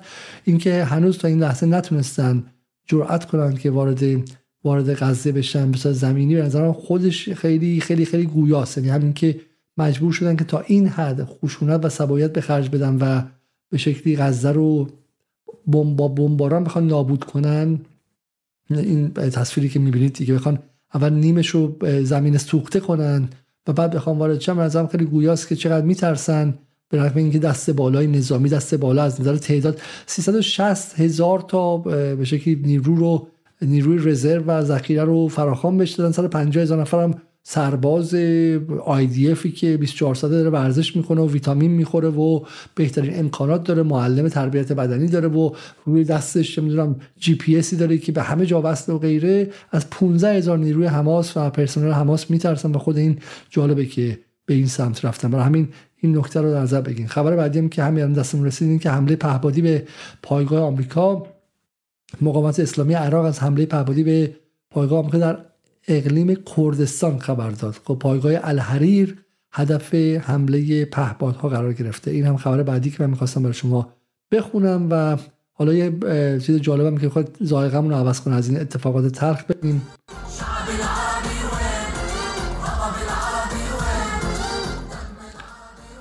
به باور نکردنی در در در میدان فلسطین تهران تظاهرات الان و شعر آواز جولیا پتروس رو گذاشتن. به قول دوستان به نظر که در ایران در ایران انقلاب شده و دیگه من فکرم که اولین نفر بودم که در فضای فارسی این فضای فارسی حالا مثلا به شکلی موسوم به انقلابی ویدیویی از جولیا پتروس خودشم سال 2019 باید باشه فکر کنم. یا یادم نیست دقیقا که نه مثلا شاید سال 2020 در اون عملیات الاقصا باشه. عمل بله یادم نیستش. ولی تکفیر می‌کردن و می‌گفتن که این می‌خواد نفوذ کنه به تدریج بیهجابی و صدای زن و غیره رو رواج بده که خب ما خیلی صریح میگیم بله ما می‌خوام نفوذ کنیم و می‌خوام صدای امثال جولیا پتروس رو رواج بدیم که به شکلی یک تو, ما تو تار موی گندیدش میارزه به صدای اون مردان بیهنر صدا و سیما و جای دیگه که همش از آواز و از چشم یار و اینها می‌خونن و کپی دست سوم داریوش خواننده و ابی و ستار هستن خب؟ و تار موی گندیده جولیا پتروس میارزه به همه اون خواننده ها با هم دیگه که لس آنجلس کپی شده هستن. و همین بله ما اگه از این نفوذ کنیم و واقعا نشون میده که با افتخار نفوذ موفقی بوده و الان در کنار اون پرچم صدای خواننده اصلی حزب الله هم داره میاد در اینجا و این باعث خوشحالی است. خب آقای زینالی موضوع چیست و خبر در واقع بحث من و شما بر سر چیست؟ بحث ما اینه که دو تا به شکلی عذر می‌خوام اینجا. عذر می‌خوام از شما. خب ما این تصویر دو نفریمون رو به خاطر این شدن گمش کرده بودیم خب. خب. موضوع اینه که آیه زینالی سوال خیلی کلیدی در فضای ایرانی مطرحه و اون هم گفته میشه که در اصل اسرائیل یک بچه مدرنیستی داره به غرب وصله و حالا خوب یا بد درست یا غلط بچه حالا مشروع یا غیر مشروع آمریکاست و اینجا هستش. حالا حالا هم هست. پدر بزرگ های ما می‌گفتن که تو آب دریا میریزیمتون نتونستن خودشون از بین رفتن. پدران می‌گفتن میجنگیم قدس آزاد می‌کنیم. الان ما داریم میگیم و نمیشه. و توسعه ایران عمیقا به خاطر این دشمنی از نظر اینها غیر منطقی و غیر بخردانه به خطر افتاده. حالا من این تو پرانتز بگم. کامنت اومده و پیروز که آیا چرا دیگه از فلسطین دفاع نمی‌کنید. من وقتی که دارم صدامو عوض می‌کنم دارم یک نقل قول می‌کنم دارم منظر رو عوض می‌کنم. یه مقدار به حواستون باشه خب. دارم فکر کسایی که منتقدن میگم. حالا اینکه تا اسرائیل ما نپذیریم به عنوان یک دولت رسمی این مشکل برای ما هستش و تحریم خواهیم بود. توسعهمون هم عقب میفته و واقعا به توسعه امروز ایران که نگاه می‌کنی به جی دی پیش که نگاه می‌کنی به به شکلی میزان خط فرق که نگاه می‌کنی و غیره خب خوب نیستش درسته؟ و چرا با, با اسرائیل دشمنی کنیم؟ این سوال کلیدی است که ما امشب می‌خوام از منظر اختصاص سیاسی بهش برسیم. و سال بعد اینکه خود فلسطینی ها از حماس چه سودی بردن؟ این گروه اسلامگرای تندرویی که تو سر جووناش هم می‌زنه و به حجابشون کار داره و به اینکه الان شب خوشحالی کردن پارتی رفتن و نرفتن خب. و از دل این هم توسعه در نمیاد. ژاپن و کره جنوبی و آسیای شرقی و جنوب شرقی همه دیگه دنبال توسعه بنگلادش و ویتنام شدن دنبال توسعه و اون جنگ های ابلهانه ضد امپریالیستی کنار گذاشته ویتنام داره الان به تاز میره. و ما افتادیم تو دنیای قدیم باز بریم بجنگیم و کشته بشیم و بچه‌مون کشته بشه و بدبخت و بیچاره بمونیم. پاسخ شما به عنوان کسی که متخصص توسعه هستید و پژوهشگر توسعه هستید به این سوال کلیدی جامعه امروز ایران چیه؟ پاسخ من در واقع به این سوال با رجوع به تاریخه و دیدن اینکه آیا این مسیری که اون دوستان در واقع پیشنهاد می‌کنن. تجربه شده یا نه؟ اگه تجربه شده به اون اهداف رسیده و به اون سرمنزل مقصود توسعه و رفاه و در واقع شکوفایی دست پیدا کردن یا نه؟ یعنی سوالی که آیا همچین در واقع تجربه رو هیچ کشوری در منطقه کرده یا در فلسطین؟ آیا مسیری که جوری حماس گذاشته میشه قبلا تجربه شده یا نه؟ برای این کار ما نگاه می‌کنیم به تجربه مصر در منطقه و سعی می‌کنیم بفهمیم که خب مصر بعد از در واقع دستیابی به استقلال تجربه داشت چه مسیری رفت به کجا رسید و آیا در واقع به توسعه دست پیدا کرد یا نه. و برای فلسطین هم نگاه می‌کنیم به اون تجربه فرایند صلح و کرانه باختری. اگه اجازه بدید همین بحث رو در واقع بدون مقدمه دیگه شروع کنیم و برسیم به تجربه مصر. خب برای اینکه در واقع شاید از حوصله این برنامه خارج باشه من دیگه توضیح نمیدم که بعد از تو اوایل قرن بیستم خب استعمار کهن ضعیف شده و دیگه توان حضور در مناطقی که استعمار کرده و به شکلی در واقع استعمار رسمی رو نداره از جمله در منطقه ما همه احتمالا در مخاطبان جدال مطمئنم که آگاه هستن. اون در واقع نقشه استعماری منطقه با همکاری فرانسه و استعمار پیر انگلستان رقم می‌خوره و اینها خواهان این هستن که دولت های دست نشانده ای اونجا در واقع رقم بخوره در پاسخ به در واقع استقلال خواهی که در منطقه صورت گرفته. ولی خب در اون دوره به ویژه بعد از جنگ جهانی دوم بیداری مردمان استعمار شده جنبشی که ما توی برنامه دیگه در رابطه با باندونگ هم حرف زدیم یعنی جنبش جهان سوم گرایی شاهد شکل گرفتن ملیگرایی ضد استعماری هستیم در بسیار از کشورهای جهان سوم یا استعمار شده سابق از جمله در منطقه ما. در منطقه ما خب ایرانش رو که حتما در واقع همه می‌دونن بحث ملی شدن صنعت نفت و کودتا و غیره رو می‌دونیم. و در منطقه در عراق هم ناسیونالیزم عرب شکل می‌گیره که در واقع نشأت گرفته از یک فهم پان عربیستیه که ماهیتا ضد استعماریه. و این ناسیونالیزم عرب در واقع تا حد خیلی زیادی نمایندگی میشه با جمال عبدالناصر یکی از افسرانی که در اون در واقع در, در مصر در کودتایی در 1952 قدرت رو به دست می‌گیره. و خب 1952 بله 1952 قدرت در, در دست می‌گیره و خب این جریان در کشور دیگه هم رقم می‌خوره در اردن در سوریه و در عراق و حالا اشاره می‌کنیم شاید که اونجا چه اتفاقاتی رقم خورد. همه جا موفق نمیشه. مشخصا در اردن مثلا شکست می‌خوره با مداخله آمریکا. جمال عبدالناصر به قدرت می‌رسه در مصر. و این خب لحظه ایه که مصر خب به میراث رسیده از استعماره.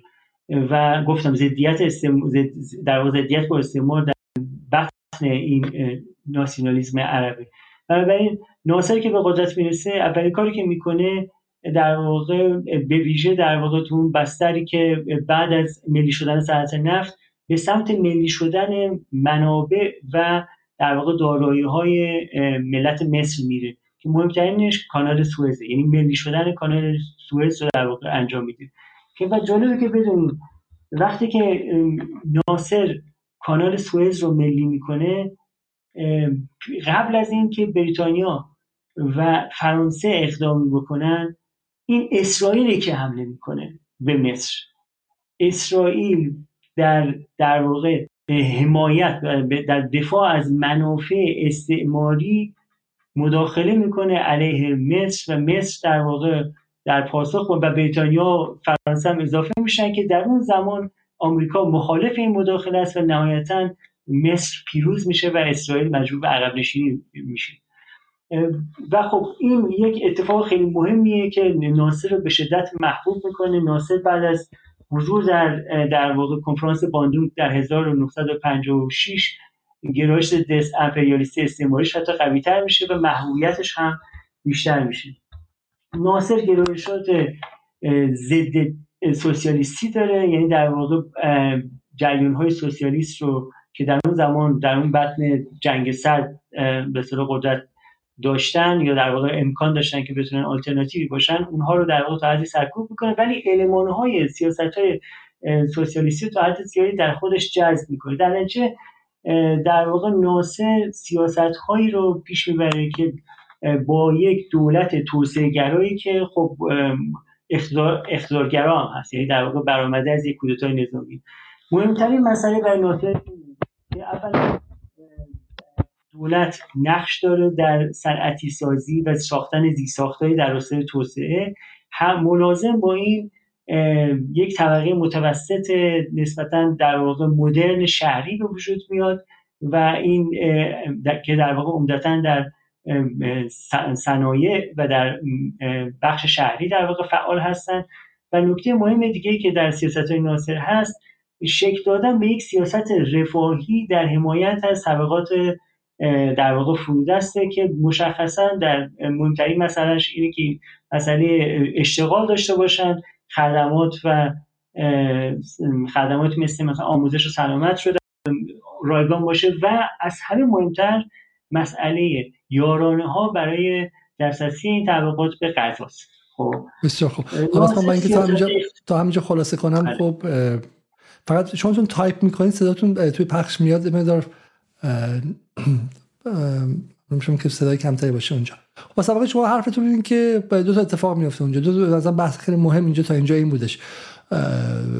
بحث مهمی بودش که بسیار خوب. بحث مهم بود که ناصر وقتی که برای ملی سازی کانال سوئز میره و این اتفاق مهم است که بعد از ملی سازی نفت تو ایران اتفاق میفته قبل از اینکه فرانسه و انگلیس که خودشون صاحب کانال می‌دونستن و در واقع زینف قضیه می‌دونستن وارد شدن اسرائیل. پس در اسرائیل یک وجهه استعماری داره. کشوری که تازه شکل گرفته. چرا باید به کانال سوئز کار داشته باشه؟ چرا باید بیاد زینف و حافظ منافع انگلیس و فرانسه و کشور غربی باشه؟ و دقیقا در مقابل کشوری که داره ناسیونالایز می‌کنه داره ملی سازی انجام میده داره آزاد سازی انجام میده مقابل اون میسته این این بچه خیلی بچه مهمی است به نظر من این همون دلیلی که مرحوم مصدق بلافاصله و بعد اینکه به قدرت رسید کنسول اسرائیل تو ایران بست. در واقع اسرائیلی ها برای خودشون زمین می‌خواستن ولی خودشون رو دنباله امپریالیسم دنباله غرب دنباله استعمار می‌دونستن. در حالی که کل منطقه درگیر جریان های ضد استعماری بود. انقلاب الجزایر در لحظات جنینی بودش. اونجا توی چند بشه که ایران بحث ملی شدن نفت بود مصر همینطور کشورهای دیگه همینطور. منطقه داره به سمت بیرون کردن غربی ها میره و اسرائیل به سمت اینکه غرب بیا تو. و من خودم خودم هم یه جوری بخشی از تو هستم. مثل همین الان منطقه داره میگه آقا آمریکا ارتش رو بیرون کن و اسرائیل میگه ارتش رو بیار تو. این دو رو شما باید در مقابل همدیگه ببینید. برای همینه که اولین مشکل با اسرائیل اینه که اسرائیل تا وقتی که باشه نظم امپریالیستی و نظم نظم کلونیالیستی و استعماری در این منطقه وجود داره و این مثال مثال مهمی بود. خب بفرمایید ادامه بدین لطفا. دقیقا در پیرو صحبت شما قصد ما اصلا اگه مخاطبان حوصله بکنن و ما این بحث ما رو گوش بکنن قصد ما اینه که نشون بدیم که اسرائیل نه تنها خودش یک پروژه استعماریه که در واقع در با پاکسازی قومی فلسطینیا در واقع همراهه بلکه حافظ منافع استعمار امپریالیسم منطقه است. و خب حالا مثال در واقع مصر داره ما اینو نشون میده و ما برمیگردیم به این بحث. بنابراین ناصر حالا خب فراموش نکنیم ما از ناصر نمی‌خوایم قدیس بسازیم. اشتباه نشه. ناصر گفتم جریانات چپ رو سرکوب می‌کنه. امکان تشکلیابی در واقع طبقه کارگر رو نمیده. جریانات اسلامگرا رو سرکوب می‌کنه. سیاست اقتصادیش در واقع میشه گفتش که متضاد و متناقض از یک طرف سیاست های رفاهی داره در حمایت از طبقات فروده است از طرف دیگه داره سعی می‌کنه یک در واقع بوجوزی ملی به وجود بیاره که متاسفانه تو اون دوره در واقع اونقدر موفق نیستش که به سمت سنتی شدن بره. به رغم موفقیت درجه مشکلاتی هم داره. خب به لحاظ روابط دیپلماتیکش هم با اینکه نزدیک به اتحاد جماهیر شوروی ولی روابطی هم با آمریکا سعی می‌کنه داشته باشه که تا حدی در واقع الهام گرفته. ببین اتفاقی که میفته اینه که خب بس ناصر اومده یک جریان ضد استعماری ناسیونالیسم عرب رو داره, داره پیش می‌بره ولی با مشکلاتی هم روبروه.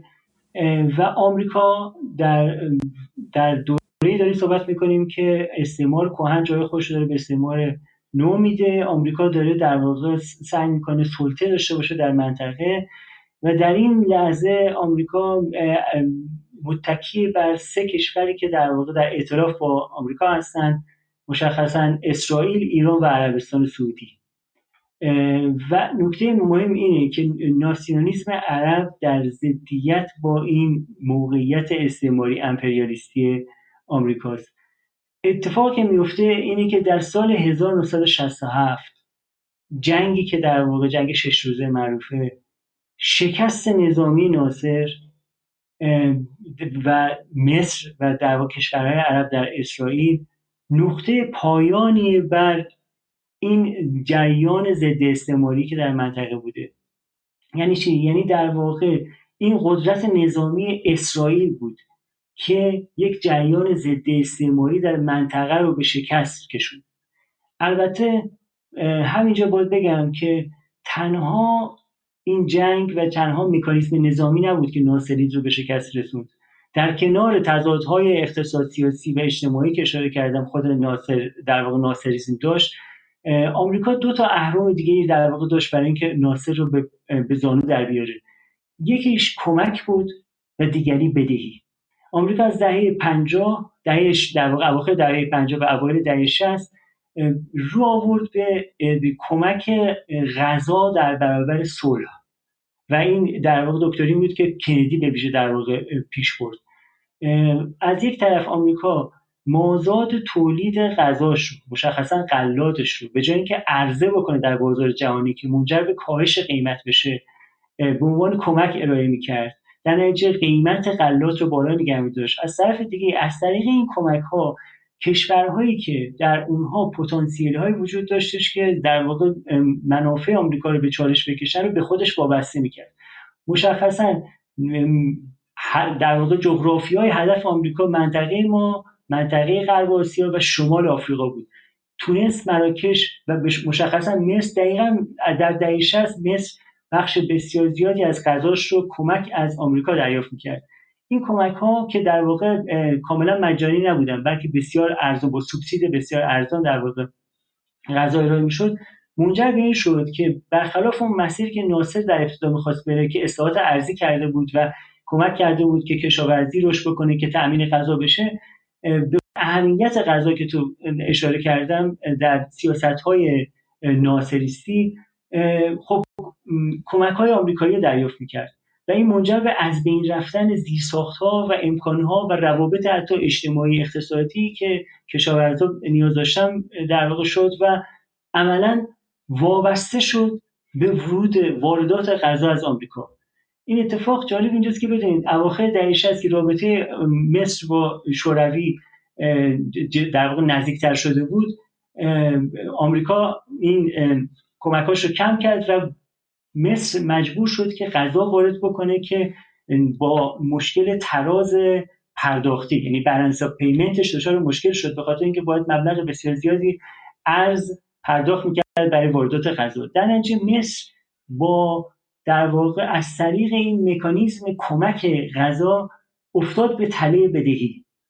این تله بدهی البته این فقط بخشیشه. جنگ در واقع 1967 و بعد از اون 1973 البته ناصر سال 1970 در واقع فوت کرد. با فوت ناصر پایان ناصریزم عملا دیگه در واقع میشه گفت لحظه سمبولیکش بود. جنگ 1973 که رقم می‌خوره و اونجا هم دوباره مصر و سوریه شکست می‌خوره. پایان ناصریزم در مصر که با بدهی بسیار سنگینی بالغ بر 28 میلیارد دلار ناشی از جنگ در واقع روبرو میشه در اینجا مصر خواستم بگم که نه تنها در واقع تنها نقش اسرائیل به عنوان اون بازوی نظام امپریالیسم بود که ناصریز رو به زانو در بود بلکه آمریکا تونست از بدهی استفاده بکنه و در این شرایط اقتصادی بود که مصر عملا چاری جز این که بیاد به سمت عادی سازی بره در واقع روابطش رو با آمریکا بهتر بکنه که لازمش رابط به رسمیت شناختن اسرائیل برداشته شدن تحریم های در واقع علیه اسرائیل و به صلاح آماده کردن بود که ادغام بشه در بازار جهانی. آنچه که همه امروز مثلا خب در ایران شما در مقدمه گفتید. یعنی اونجا لحظه ایه که تو گویی در واقع مردم مثل این که خب حالا که ما این جنگ کردیم شکستم خوردیم چرا این مسیر رو نمیریم خب مثل این لحظه است که در واقع میره تو در واقع کمپ دیوید که البته خب قبل از اون در سال 1977 انبر سادات سفر می‌کنه به اورشلیم و خب مذاکرات قبلا انجام داشته شده و در کمپ دیوید دیگه رسما مذاکرات صلح به نتیجه می‌رسه. بسیار خوب.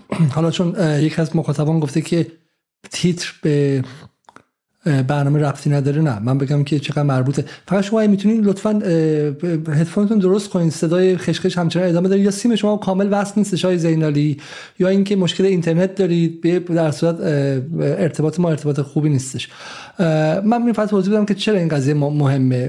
و این کسایی که میگن مهم نیست دقیقا مشکل همین هستن. خب حالا من شو الان بحث فنی هم خرابه همیشه وقتی اعصابم خورده سر بخش مخاطب خالی می‌کنم می‌خوام اینطور نباشه. ولی ببینید که داریم ما توضیح میدیم که چی شد که فلسطین به امروز رسید. و اگه شما فکر می‌کنید که با توپ و تانک و مسلسل و این بازی های اون می‌زنه ما می‌زنه می‌فهمی. وضعیت به همین می‌رسه که الان می‌رسه. این میشه که در خود ایران و محور مقاومت هم توپ و تانک می‌سازی و دشمن میاد از دل اقتصاد و اقتصاد سیاسی زمینگیرت می‌کنه. خب، و ما داریم اینجا ما داریم اینجا بحث رو عمیقتر می‌کنیم. برای همین اتفاقا اگر مخاطبی اهل عمق نیستش و دنبال بشه که هیجان کازه و بره. به ما داریم توضیح میدیم که اگر مصر شکست خورد مقابل اسرائیل به خاطر این نبود که توپاش به خوبی اسرائیل نبود. و حتی مثلا من جایی دیدم که تازگی آیه صالحی میگفتش که ایمانشون قوی نبود و سربازای مصری سربازای اسرائیلی تورات دستشون بود سربازای مصری دستشون نبود. ممکنه برای ایمان مهمه برای رزمنده و برای جنگیدن حتما.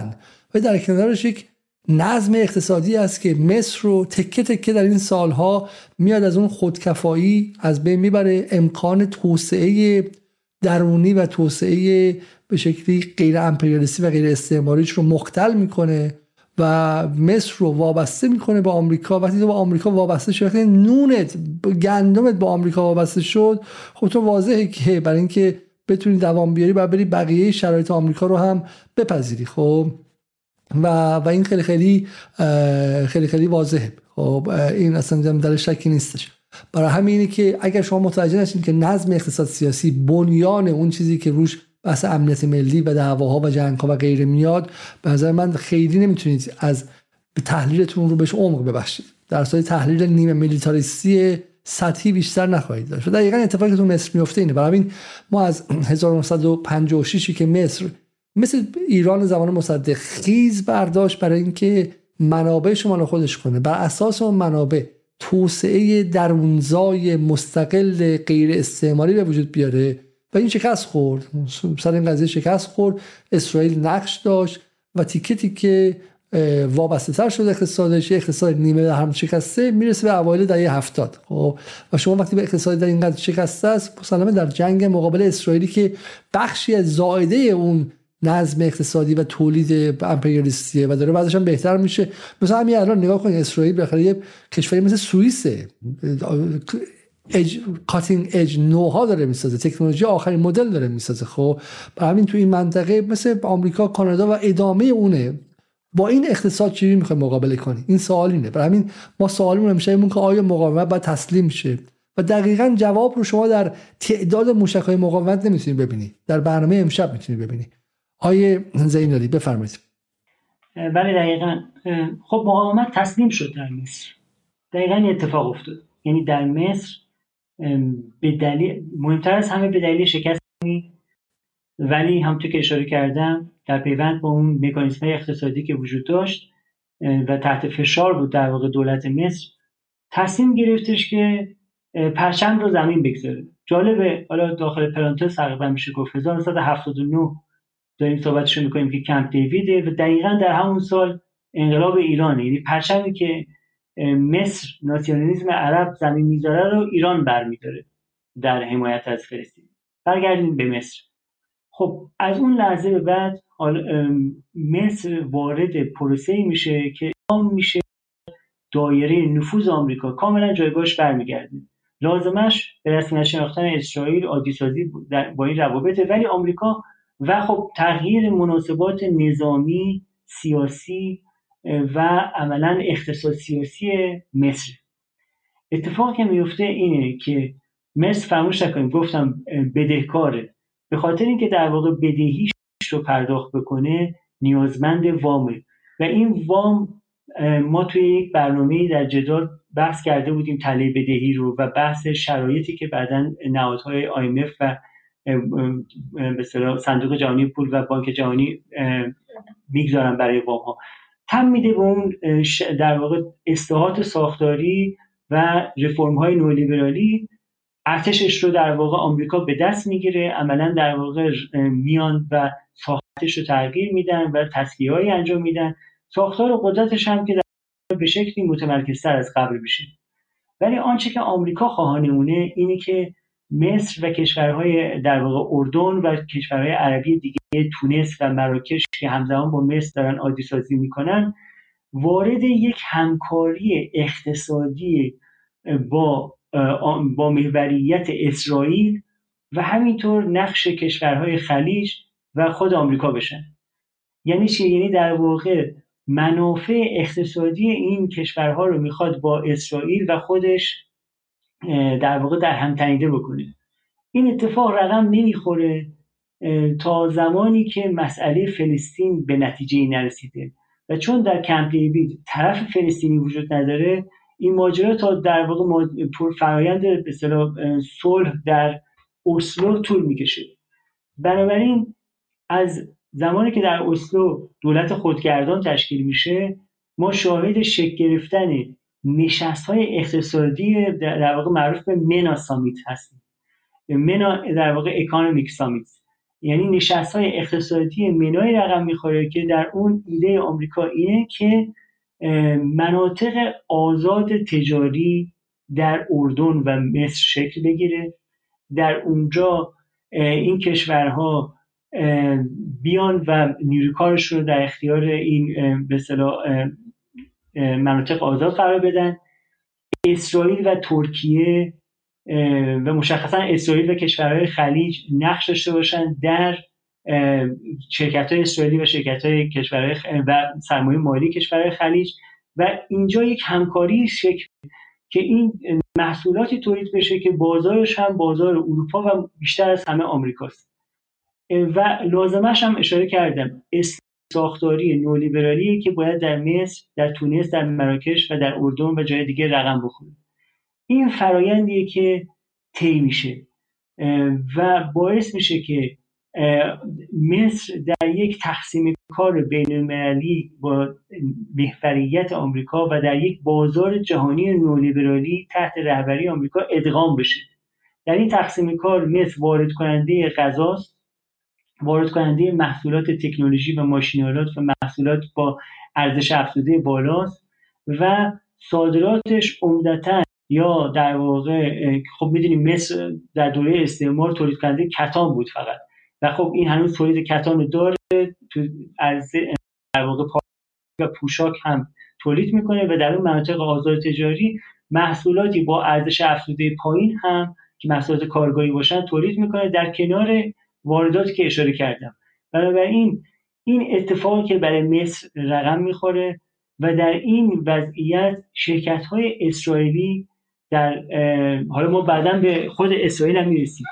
تا بعد از این اتفاق به ویژه فرآیند صلح اسلو و این امید که ثبات در اسرائیل انجام بشه شرکت های آمریکایی سرمایه‌گذاری زیادی می‌کنن در اسرائیل و اسرائیل حالا تبدیل میشه به بدون اینکه البته شرایطی گذاشته بشه برای اسرائیل اسرائیل وامهای کلانی هم دریافت می‌کنه و اسرائیل تبدیل میشه صدا شما رو ندارم. اسرائیل تبدیل میشه؟ بله. اسرائیل رو دارم اشاره می‌کنم. چون اسرائیل شریک این مناسباته و می‌خوام به این اشاره بکنم که در اون ساختار اقتصادی و شراکت اقتصادی که در واقع آمریکا داره شکل میده و اسرائیل همونجا حتما باید وجود داشته باشه اسرائیل دست بالا داره. یک برخلاف کشورهای دیگه تنها کشوریه که وام می‌گیره بدون شرایط. دو کمک های مالی آمریکا که سر جاشه. سه شرکت های در واقع های تک یعنی در واقع دانش بنیان بروز و IT و شرکت های با به اصطلاح R&D بهش میگن research and development یعنی بخش های تحقیق و توسعه شرکت های مثل اینتل و شرکت هایی که در واقع در عرصه به اصطلاح cutting edge technology یعنی فناوری روز هستن میان و توی اسرائیل سرمایه‌گذاری می‌کنن و به معنای دقیق, دقیق کلمه تکنولوژی رو به اسرائیل می‌بره در حالی که در جای دیگه محصولات تکنولوژیک رو می‌برن. خیلی فرق داره. یعنی دانش رو به اسرائیل می‌برن. بنابراین در اون منظومه اقتصادی که آمریکا برای منطقه در واقع داره رقم می‌زنه اون این اون چیزیه که در واقع ما به عنوان خاورمیانه جدید هم تا حدی می‌شناسیم. چه اتفاقی میفته یعنی هم اقتصادی رقم می‌خوره که اینها در بازاری بازار جهانی با سلطه آمریکا و با دست بالای اسرائیل همکاری کشورهای خلیج که پترودلار پترودلارها یا در واقع دلارهای نفتیشون رو بیارن اونجا سرمایه‌گذاری می‌کنن. اردن و مصر و کشورهای دیگه که در واقع نیروی ارزان دارن و لازمش هم عادی سازی با اسرائیل یعنی می‌خوام بگم این فرایندیه که فرایند صلح اقتصاد سیاسیش رقم می‌زنه. نتیجهش برای مردم مصر؟ مسئله اصلی ما اینه که آیا سوال اینه آیا ادغام مصر در این اقتصاد سیاسی جهانی با عادی سازی رابطه با آمریکا و به رسمیت شناختن اسرائیل و نمی‌دونم پایان مقاومت به توسعه انجامید به مناسبات دموکراتیک انجامید آیا به رفاه انجامید یا نه؟ واقعا این سوالی که برای اینکه مخاطب احساس نکنه که گم شده خب احساس نکنه گم شده این که واقعا سوالی که شما دارین به زید آبادی جواب می‌دید درسته؟ بله در واقع به زید آبادی ها در واقع. پس واقعا اگه زید آبادی میگه آقا اگه ایران تا لحظه ای که اسرائیل به رسمیت نشناسه وضعش بهتر نمیشه شما در واقع داریم میگی که بسیار خوب بیا بس به یک مدلی نگاه کنیم که اسرائیل به رسمیت شناخت و مقایسش کنیم. و این مدل اسمش هست مصر. به قول میگم یوسف بسام پیروز داشت میگوش که شما میگه اگر حماس از بین بره وضع ما بهتر میشه. بسیار خوب. فرض کن که حماس از بین رفته و ما کشوری داریم بدون حماس. اسم اون کشور رو اون کشور رو نامگذاری می‌کنیم. به اون کشور برای مثال میگیم کرانه باختری. خب حالا ببینیم که وضع بهتر شده نه. آه اون کشور همین الان وجود داره. خب بعدش چطوره؟ این که از غزه بدبختره. حالا ما داریم به این شکل میگیم. میگیم آقا آقای زیدآبادی آقای آقای تایزاده آقایون دیگه آقای زیبا کلام. 24 ساله دارن میگن که اسرائیل به ما چه ربطی داره؟ و ما اگر اسرائیل رو قبول کنیم عادی سازی کنیم رابطمون باهاش وضع اقتصادیمون بهتر میشه. میگیم بسیار خوب. فرض کن که شب خوابیدیم آقای خامنه هم از به شکلی از لجبازی دست برداشت و صبح بلند شد آقای مدت ایران ما اصلا جنگ با اسرائیل نداریم. میان باش دست میدیم. خب یه نفرم فرستادن رئیسی هم فرستادن جای انور سادات الان رفت با نتانیاهو دست داد. همه چیز سیاست ممکنه. خب می‌خوام ببینیم که چی میشه اوضاع ایران. می‌خوام ببینیم که اوضاع ایران چی میشه. خب اون وسط هم بایدنه. برجام هم احیا میشه ایران با اسرائیل آشتی می‌کنه. خب چه اتفاقی افتاد برای مصر؟ خب به لحاظ سیاسی که همه می‌دونن خب انور سادات که ترور شد بعد از انور سادات حسنی مبارک اومد و تا همین در واقع جنبش منطقه‌ای تحت عنوان بهار عرب در قدرت بود. یعنی یک دیکتاتوری کاملا مبتنی بر سرکوب و خفقان و شکنجه. خب بعد از اون هم که دیدیم چه اتفاقی افتاد که بهار عرب در واقع منجر به این شد که فضای انتخاباتی ایجاد شد. اخوان المسلمین به رهبری مرسی انتخابات رو برد ولی کودتای نظامی شد. فراموش نکنیم آمریکا تا لحظه آخر از حسین مبارک دفاع می‌کرد. زمانی هم که دیگه نتونست دفاع بکنه از کودتا و از مرسی از در واقع این سیسی جنرال سیسی در واقع حمایت می‌کنه و کاملا عادی سازی شده جایگاه سیسی. خب میگم به لحاظ سیاسی به هیچ دموکراسی دست پیدا نکرد. به لحاظ حکمرانی ملی حتی در سطح ارتشش دیگه در واقع حکمرانی ملی بر نیروهای نظامیش هم از دست داد.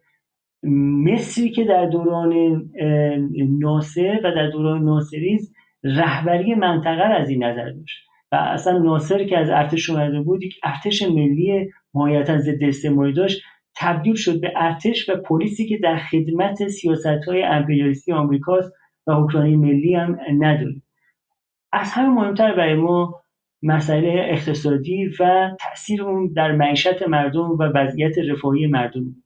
اقتصاد مصر هرگز به توسعه که مثلا در به اون ببرهای آسیایی دیدیم یعنی کشورهای آسیایی که از جهان سوم حالا به یک سطحی از توسعه دست پیدا کردن به هیچ وجه به اون سمت نرفت. اتفاق در مصر افتاد با آنچه که در اسرائیل هم رقم خود کاملا متفاوت بود.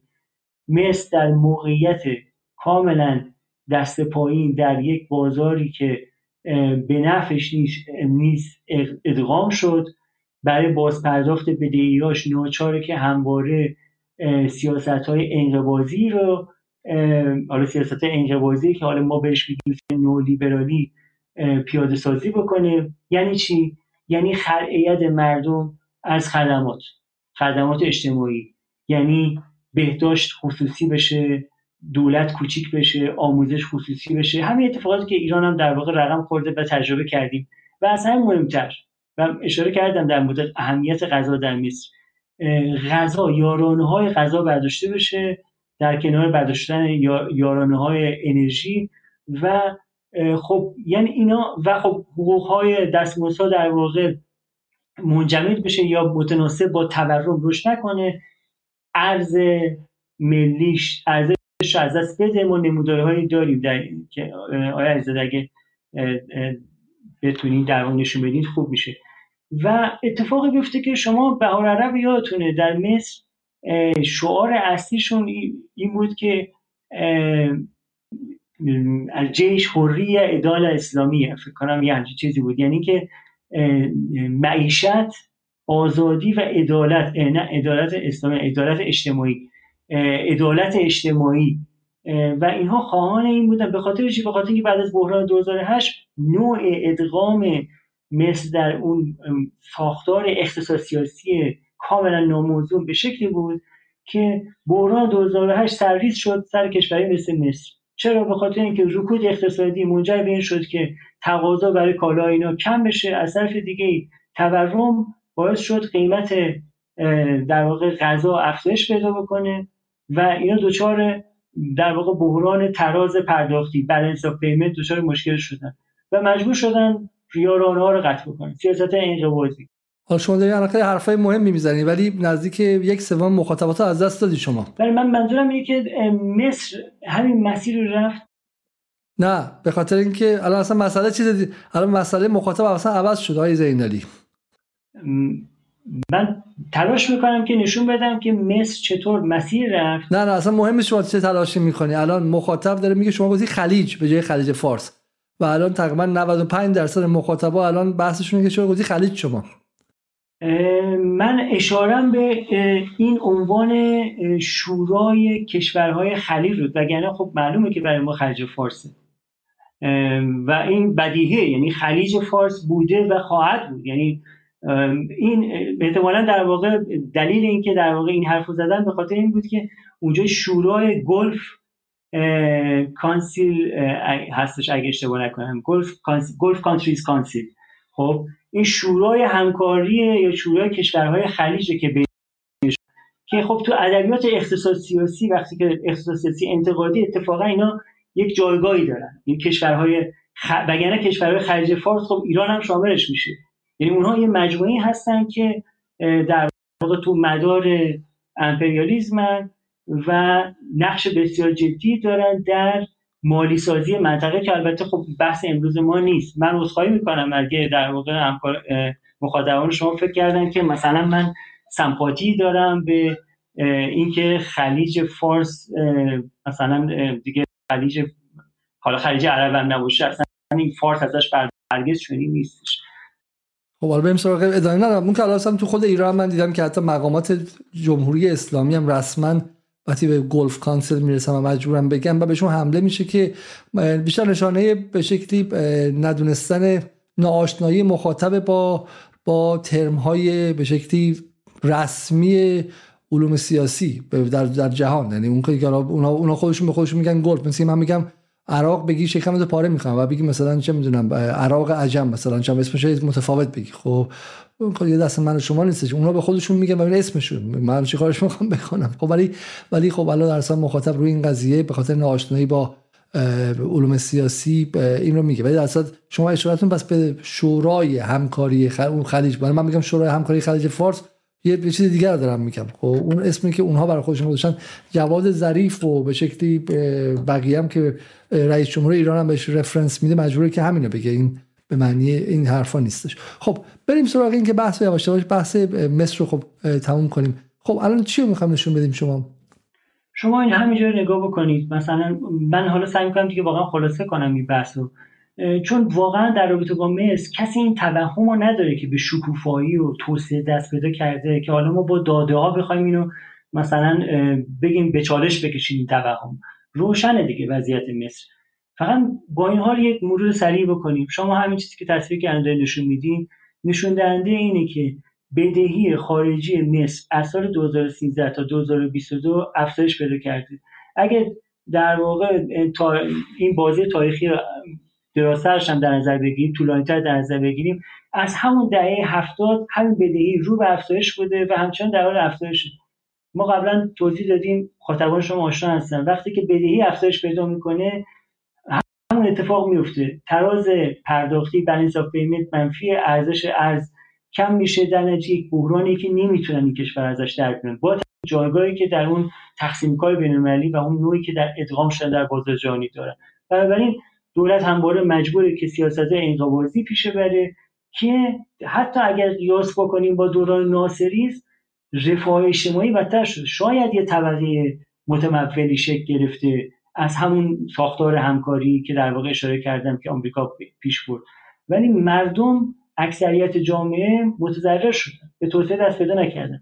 این مثلا گفتیم ارزش ارز ملی مصر که پوند هست. حالا پوند مصر از دست رفته. این رو در واقع تو همین نمودار می‌بینی از سال 2012 2023 که دیگه بدیهیه. یعنی این نمودار در واقع ریزش به شدت در واقع سریع ارزش که دلیلش هم به خاطر کم بودن ذخایر ارزی و هم مشکل بالانس و بدهی هستش که مصر متاسفانه یعنی مصری که با آمریکا ارتباط داره با اسرائیل ارتباط داره. همه اون چیزایی که تایزاده ها و به شکلی زیدابادی های مصر گفتن رو انجام داده. همه اون چیزایی که حسن روحانی ها و جواد ظریف های مصر گفتن رو مو به مو انجام داده برجام که نه گنده تر از برجام کمپ دیوید رو امضا کرده. بچه خوب مؤسس شده و بعد دلار توش همینجوری داره گرون میشه و تورم میره بالا و این هم به شکلی اکسترنال دت یا بهش بدهی خارجیش که از 2016 فقط تا حالا اینقدر رشد کرده و این هم اطلاعات کلی درباره مصر. که 16 همین کشور بزرگ جهان با 94 میلیون و نیم جمعیت و جمعیت زیر 25 سالش 52 درصد. این که جوانترین جمعیت های دنیاست به نظر من. جمعیت شهرش 43 درصده. شهر و جمعیت جوانانش انقدر زیادن شما نگاه بکنید نرخ بیکاری جوانانش چقدر زیاده؟ 34 درصده یعنی یکی از مهمترین شاخص اقتصادی که نشون دهن. یعنی کشوری که 25 درصد کل کشور زیر خط فقر و 34 درصد از جوانانشون مطلقا بیکار هستن. خب این خیلی جالبه. دقیقا. خب البته فقط مصر نبوده تونس و مراکش هم همین مسیر رفتن. ولی خب مصر چون واقعا ضدیتی داشت با صهیونیسم در منطقه و مناسبات استعماری پرچمدارش بود ما خواستیم در واقع مثال مصر رو حرف بزنیم در موردش که به اصطلاح اون پرچم مقاومت رو زمین گذاشت و خب این نتیجه که داشته. این هم شاخص در واقع تورمه که داریم می‌بینیم. که وضعیت تورم در مصر مطمئن نیستم حالا در واقع بدتر از ایران باشه ولی تورم یک بیماری مزمنی که اقتصاد مصر داره و تاثیرش هم در در واقع سبد معیشتی طبقات محروم مصری می‌ذاره. این هم همون در واقع بدهی عمومی مصر که نشون میده که چقدر بالاست. جزو در واقع بدهکارترین کشور با نارنجی کشیده شده و بله بسیار بالاست. این در با ایران خیلی جالبه چون ایران هر مشکلی اقتصادی داشته باشه یکی از کمترین public data رو داره درسته؟ و این چه این هم این همون youth unemployment واقعا عجیبه. یعنی به نسبت بقیه کشورهای اطراف هم مصر رو شماره چهارم از سمت چپه درسته؟ که با 34 درصد. شماره پنجم ایرانه. شما نگاه بکنید ایران هم متاسفانه این دو سال 2017 است. این مشکل داره ولی باز مصر اوضاعش از ایران هم بدتره. مصری که عادی سازی کرد زالک اوضاعش از ایران هم در رابطه با نرخ بیکاری جوانان. این نرخ بیکاری جوانان بسیار مسئله مهمیه در این که نشون میده که کشوری که در حال توسعه است دست کم نیروی کار جوانش رو در واقع به خدمت می‌گیره. وقتی که یعنی چی؟ یعنی از توان مولد جامعه نمی‌تونه استفاده کنه ظرفیتاش رو نداره. خب تبعات اجتماعی اقتصادی. بعدم که می‌دونید که آره همین الان که من شما هم حرف می‌زنیم در واقع این محکومیت مصر توسط سازمان ملل به خاطر حمله به حقوق به آزادی بیانه. از نظر دموکراسی هم این مصری که دوست آمریکاست دوست اسرائیل از نظر دموکراسی هم وضعش 80 هزار تا زندانی سال 2013 به بعد داشتن. این تنها فایده دوست آمریکا و اسرائیل بودن این بودش که تو غرب کسی در حرف نمی‌زنه. تنها فرقش اینه. چون سیسی صدها نفر و شاید هزاران عضو اخوان المسلمین رو اعدام کرد. و یعنی اتفاقی که در هر جایی که در هر کشوری که تا حدی منافعش در تضاد بود با ساختار نظم مسلط جهانی حتما در واقع مسئله این شد که حتی می‌تونست مداخله نظامی رو در واقع یا حداقل تحریم ها رو داشته باشه. اصلا آب از آب اعدام مخالفان سیاسی که در انتخابات انتخابات مردمی که در واقع به حال سازمان ملل هم در واقع کنترل کرده بود رأی آورده بودن اونها رو در واقع کشت. و خب خیلی هم عادیه و نه تحریمی علیهش هست و این چیه؟ این هم در واقع این در واقع نشون میده ارتش آمریکاست در صحرای سینای مصر که نشون میده حکمرانی ملی بر ارتشش هم نداره. یعنی مصر با اون عظمت تاریخی تمدنی و با همین تجربه ناصریستی که در واقع داشت به کجا رسیده که عملا تبدیل شده به یک کشوری که در در واقع دست نشانده آمریکاست و حتی ارتشش هم دست خودش نیست. یعنی اگر کویت یا کشورهای کوچک خلیج فارس که در واقع این در واقع پای تبدیل شدن به پایگاه نظامی آمریکا رو مثلا در موردش حرف بزنید که این بلا سرشون اومده باز قابل فهمتره تا اینکه مصر این بلا سرش بیاد. حالا جالبه که چه کدوم مصر؟ برای اینکه از مصر بیایم بیرون جالبه که این تمر واقعا جالبه. مصری که زمانی جمهوری عربی متحد و شکل داد به همراه سوریه و تمری که برای این استفاده کرده بودن فلسطین بود. یعنی سوریه و مصر با همدیگه اتحاد کشور عربی داشتن و اولین کاری که می‌خواستن بکنن آزادسازی فلسطین بود. این مال سال 1961 یعنی سال 42 درسته؟ سال 40 1940 درسته؟ و این می‌خواست این کشورها رو همه رو با هم متحد کنه و یک اتحادیه اروپا اتحاد عربی برای خودش بسازه و در قالب پان عربیزم به شکلی جمال عبدالناصر بیاد و منطقه رو استعمار زدایی کنه فلسطین رو پس بگیره و از نظر اقتصادی هم رشد کنه و می‌رسه به این وضعیت زلیل یعنی دقیقا پذیرش اسرائیل نه فقط باعث رشد و توسعهش نشد بلکه رسوندش به این نقطه ای که به این نقطه ای که از نظر اقتصادی وضعش از ما خیلی خیلی بدتر از نظر دموکراسی بسیار از ما بدتر اوضاع بسیار از ما بدتره خب؟ و فقط یک پیچ و مهره بیارزش در اون نظم آمریکایی از این سال از الان داره در بریکس عضو میشه و داره سعی می‌کنه برای خودش یک جایگاهی خارج از اون نظم آمریکایی پیدا کنه. اگر آمریکایی بذارن و باز کودتایی به وجود نیارن باز به شکلی ضربه ای نظرن و مختل نکنن. ولی الان اون مصر هم فهمیده که جاش در این به عنوان به عنوان یک انگل یا به عنوان یک کشور از بین رفته در نظم آمریکایی نیستش. خب این رو ما گفتیم. بریم سراغ دومین مثالی که از تسلیم شدن مقاومت داریم. سوال امشب ما اینه که آیا حماس باید صداشو زمین بذاره؟ آیا ایران به عنوان محور اص... نیروی اصلی محور مقاومت هم باید این رو بپذیره و تنش با اسرائیل کم کنه یا اینکه نه؟ و مثال اولمون مصر بود و مثال دوممون چی آیه زینالی مثال دوممون کرانه باختری و خود فلسطینه. قبلش اینو که در مورد مصر بگم برای اینکه جنبندی کرده باشیم. نکته مهم چیه؟ نکته مهم اینه که مصر با اینکه عادی سازی کرد روابطش و وارد دایره نفوذ آمریکا شد ولی حتما باید در جایگاهی قرار می گرفت که در اون نوع ادغامی که در بازار جهانی در واقع شد در جایگاه وابسته با آمریکا باشه. مکانیزم های متعددی این کشور رو وابسته می‌کنه که دیگه نمی‌تونه قد علم بکنه. مصری که توسعه به دست بیاره مصری که بتونه در واقع حکمرانی ملی داشته باشه بر منابعش بر اقتصادش بر سیاست های رفاهیش بر ارتشش. خب این مصر دیگه اون مصر تحقیر شده نیستش که اسرائیل بیاد بمباران بکنه غزه و حتی نتونه یک موضوع محکم از خودش نشون بده. یعنی این مصر در واقع این امکان را حداقل خواهد داشت که دوباره در برابر سیاست های سلطه‌خواهانه امپریالیسم قد علم کنه در منطقه مهمترین مسئله اینه. کنترل بر منطقه حیاتی برای امپریالیسم به رهبری آمریکا. چرا؟ به خاطر اینکه منطقه ما از یک طرف منابع فسیلی بسیار ارزشمندی داره برای اقتصاد جهانی.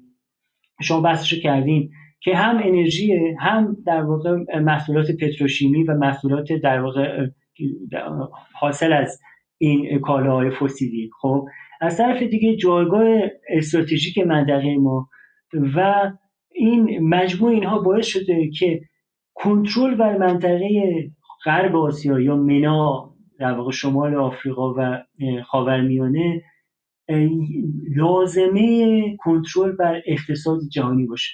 حالا شاید توی این جلسه فرصت نباشه که حرف بزنیم در این زمینه ولی من شنیدم توی برنامه شما آیا صحبت کردید در مورد اینکه به خاطر رویارویی با چین و عروج شرق و مهار چین آمریکا قصد داره که از خاورمیانه یا این گرایش‌ها نشون می‌داد که از خاورمیانه عقب نشینی بکنه و به اون سمت بره. و حالا شاید در واقع الان داره نشونهایی نشون میده که ممکن این کارو نکنه. نظریه پردازانی هستن اما در رابطه با حضور آمریکا در منطقه که می‌گفتن که یعنی حتی جنگ علیه ترور و نیو امریکن سنچری در واقع قرن نوین آمریکایی پروژه که بوش پیاده کرد رو حرفشون این بود. هدف مهار چینه. یعنی فهم ما باید از فضا متفاوت باشه به نظر من که آمریکا برای اینکه چین مهار کنه نباید لزوما بره دریای چین. آمریکا اومد به منطقه برای اینکه کنترل داشته باشه بر یکی از مهمترین شریان های اقتصاد جهانی کنترل بر این یعنی چی؟ یعنی در واقع می‌تونه حالا مهار بکنه رقیبش. خب به نظر من آمریکا هرگز قصد نداشته از منطقه ما بره. خب آیا به ساعت دو دو رب دو, دو ساعت رب رسیدیم و حالا بحث به نظر هر گونه بحث حاشیه‌ای از شما التماس می‌کنم کنار بذارین چون ما میگم رأس سه ساعت دیگه واقعا تموم خواهیم کرد خب و خیلی خیلی بحث مونده یعنی بحث کرانه باختری و کل بحث اصلی مونده. به اون خواهیم رسید. خب بریم سر اینکه کرانه باختری چه مثالی داره از اینکه خل اصطلاح جواب نمیده.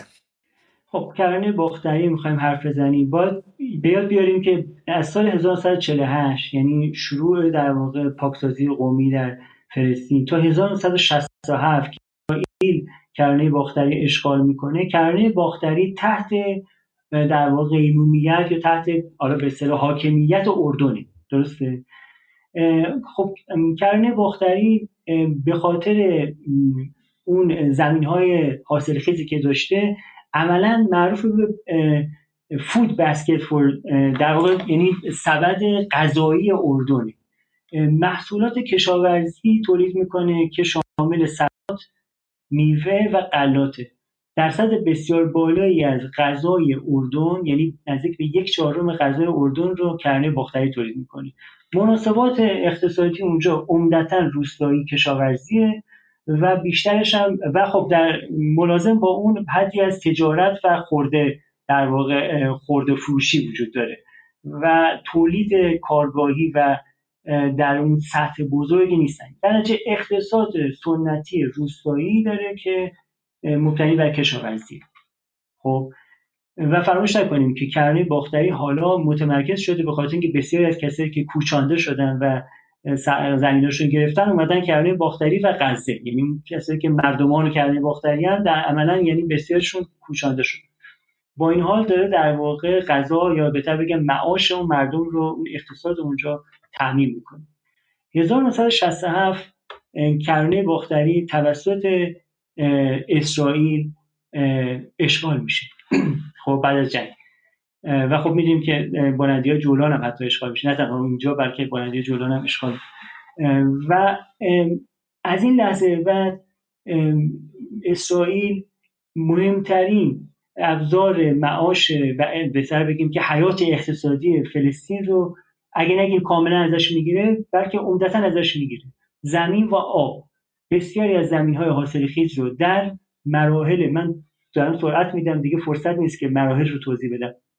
در مراحل متعددی خب که تحت در واقع حاکمیت و بعدم تحت حاکمیت حزب لیکود با برنامه‌ای که داشتن مهمترین و حاصل خیزترین اراضی فلسطینی های کرنه باختری رو ازشون می‌گیرن. و اول چیکار می‌کنن؟ اول اشغالش می‌کنن یعنی ارتش در واقع اونجا اشغال می‌کنه.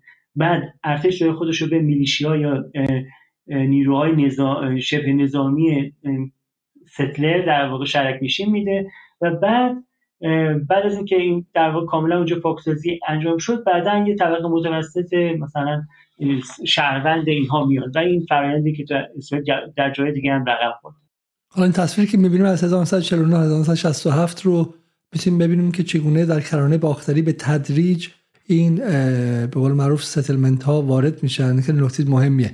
حالا از اون به بعد هم در این سالها این دو بخش اول 1967 و بعد از اونم این شرک نشینایی که این روزها اومدن و این خیلی نکته مهمیه.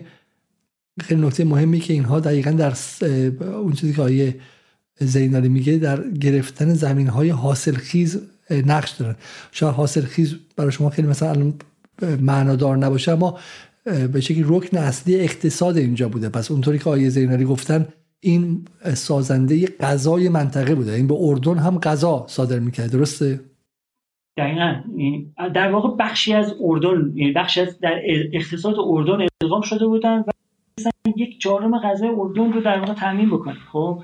خب ولی خب بعدا که اشغال اتفاق میفته توسط اسرائیل عملا هم با در واقع رسما اشغال زمین ها و همینطور کنترل بر آب ید فلسطینی ها از اینکه به آب دسترسی داشته باشن ارزی رو اینجا مختل می‌کنن تا حدی که به سهم کشاورزی در جی دی پی فلسطین از رقم بالای 40 درصد به زیر 20 درصد می‌رسه. معنی این چیه؟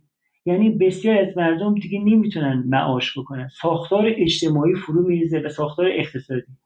خب تو ادبیات اقتصاد سیاسی اینجور موقع ما میگیم این تبدیل در واقع مردمی که حالا داشتن رو کشاورزی می‌کردن و خانوارها داشتن به صلاح معاششون تعمین می‌کردن تبدیل میشن به نیروی کار آزاد.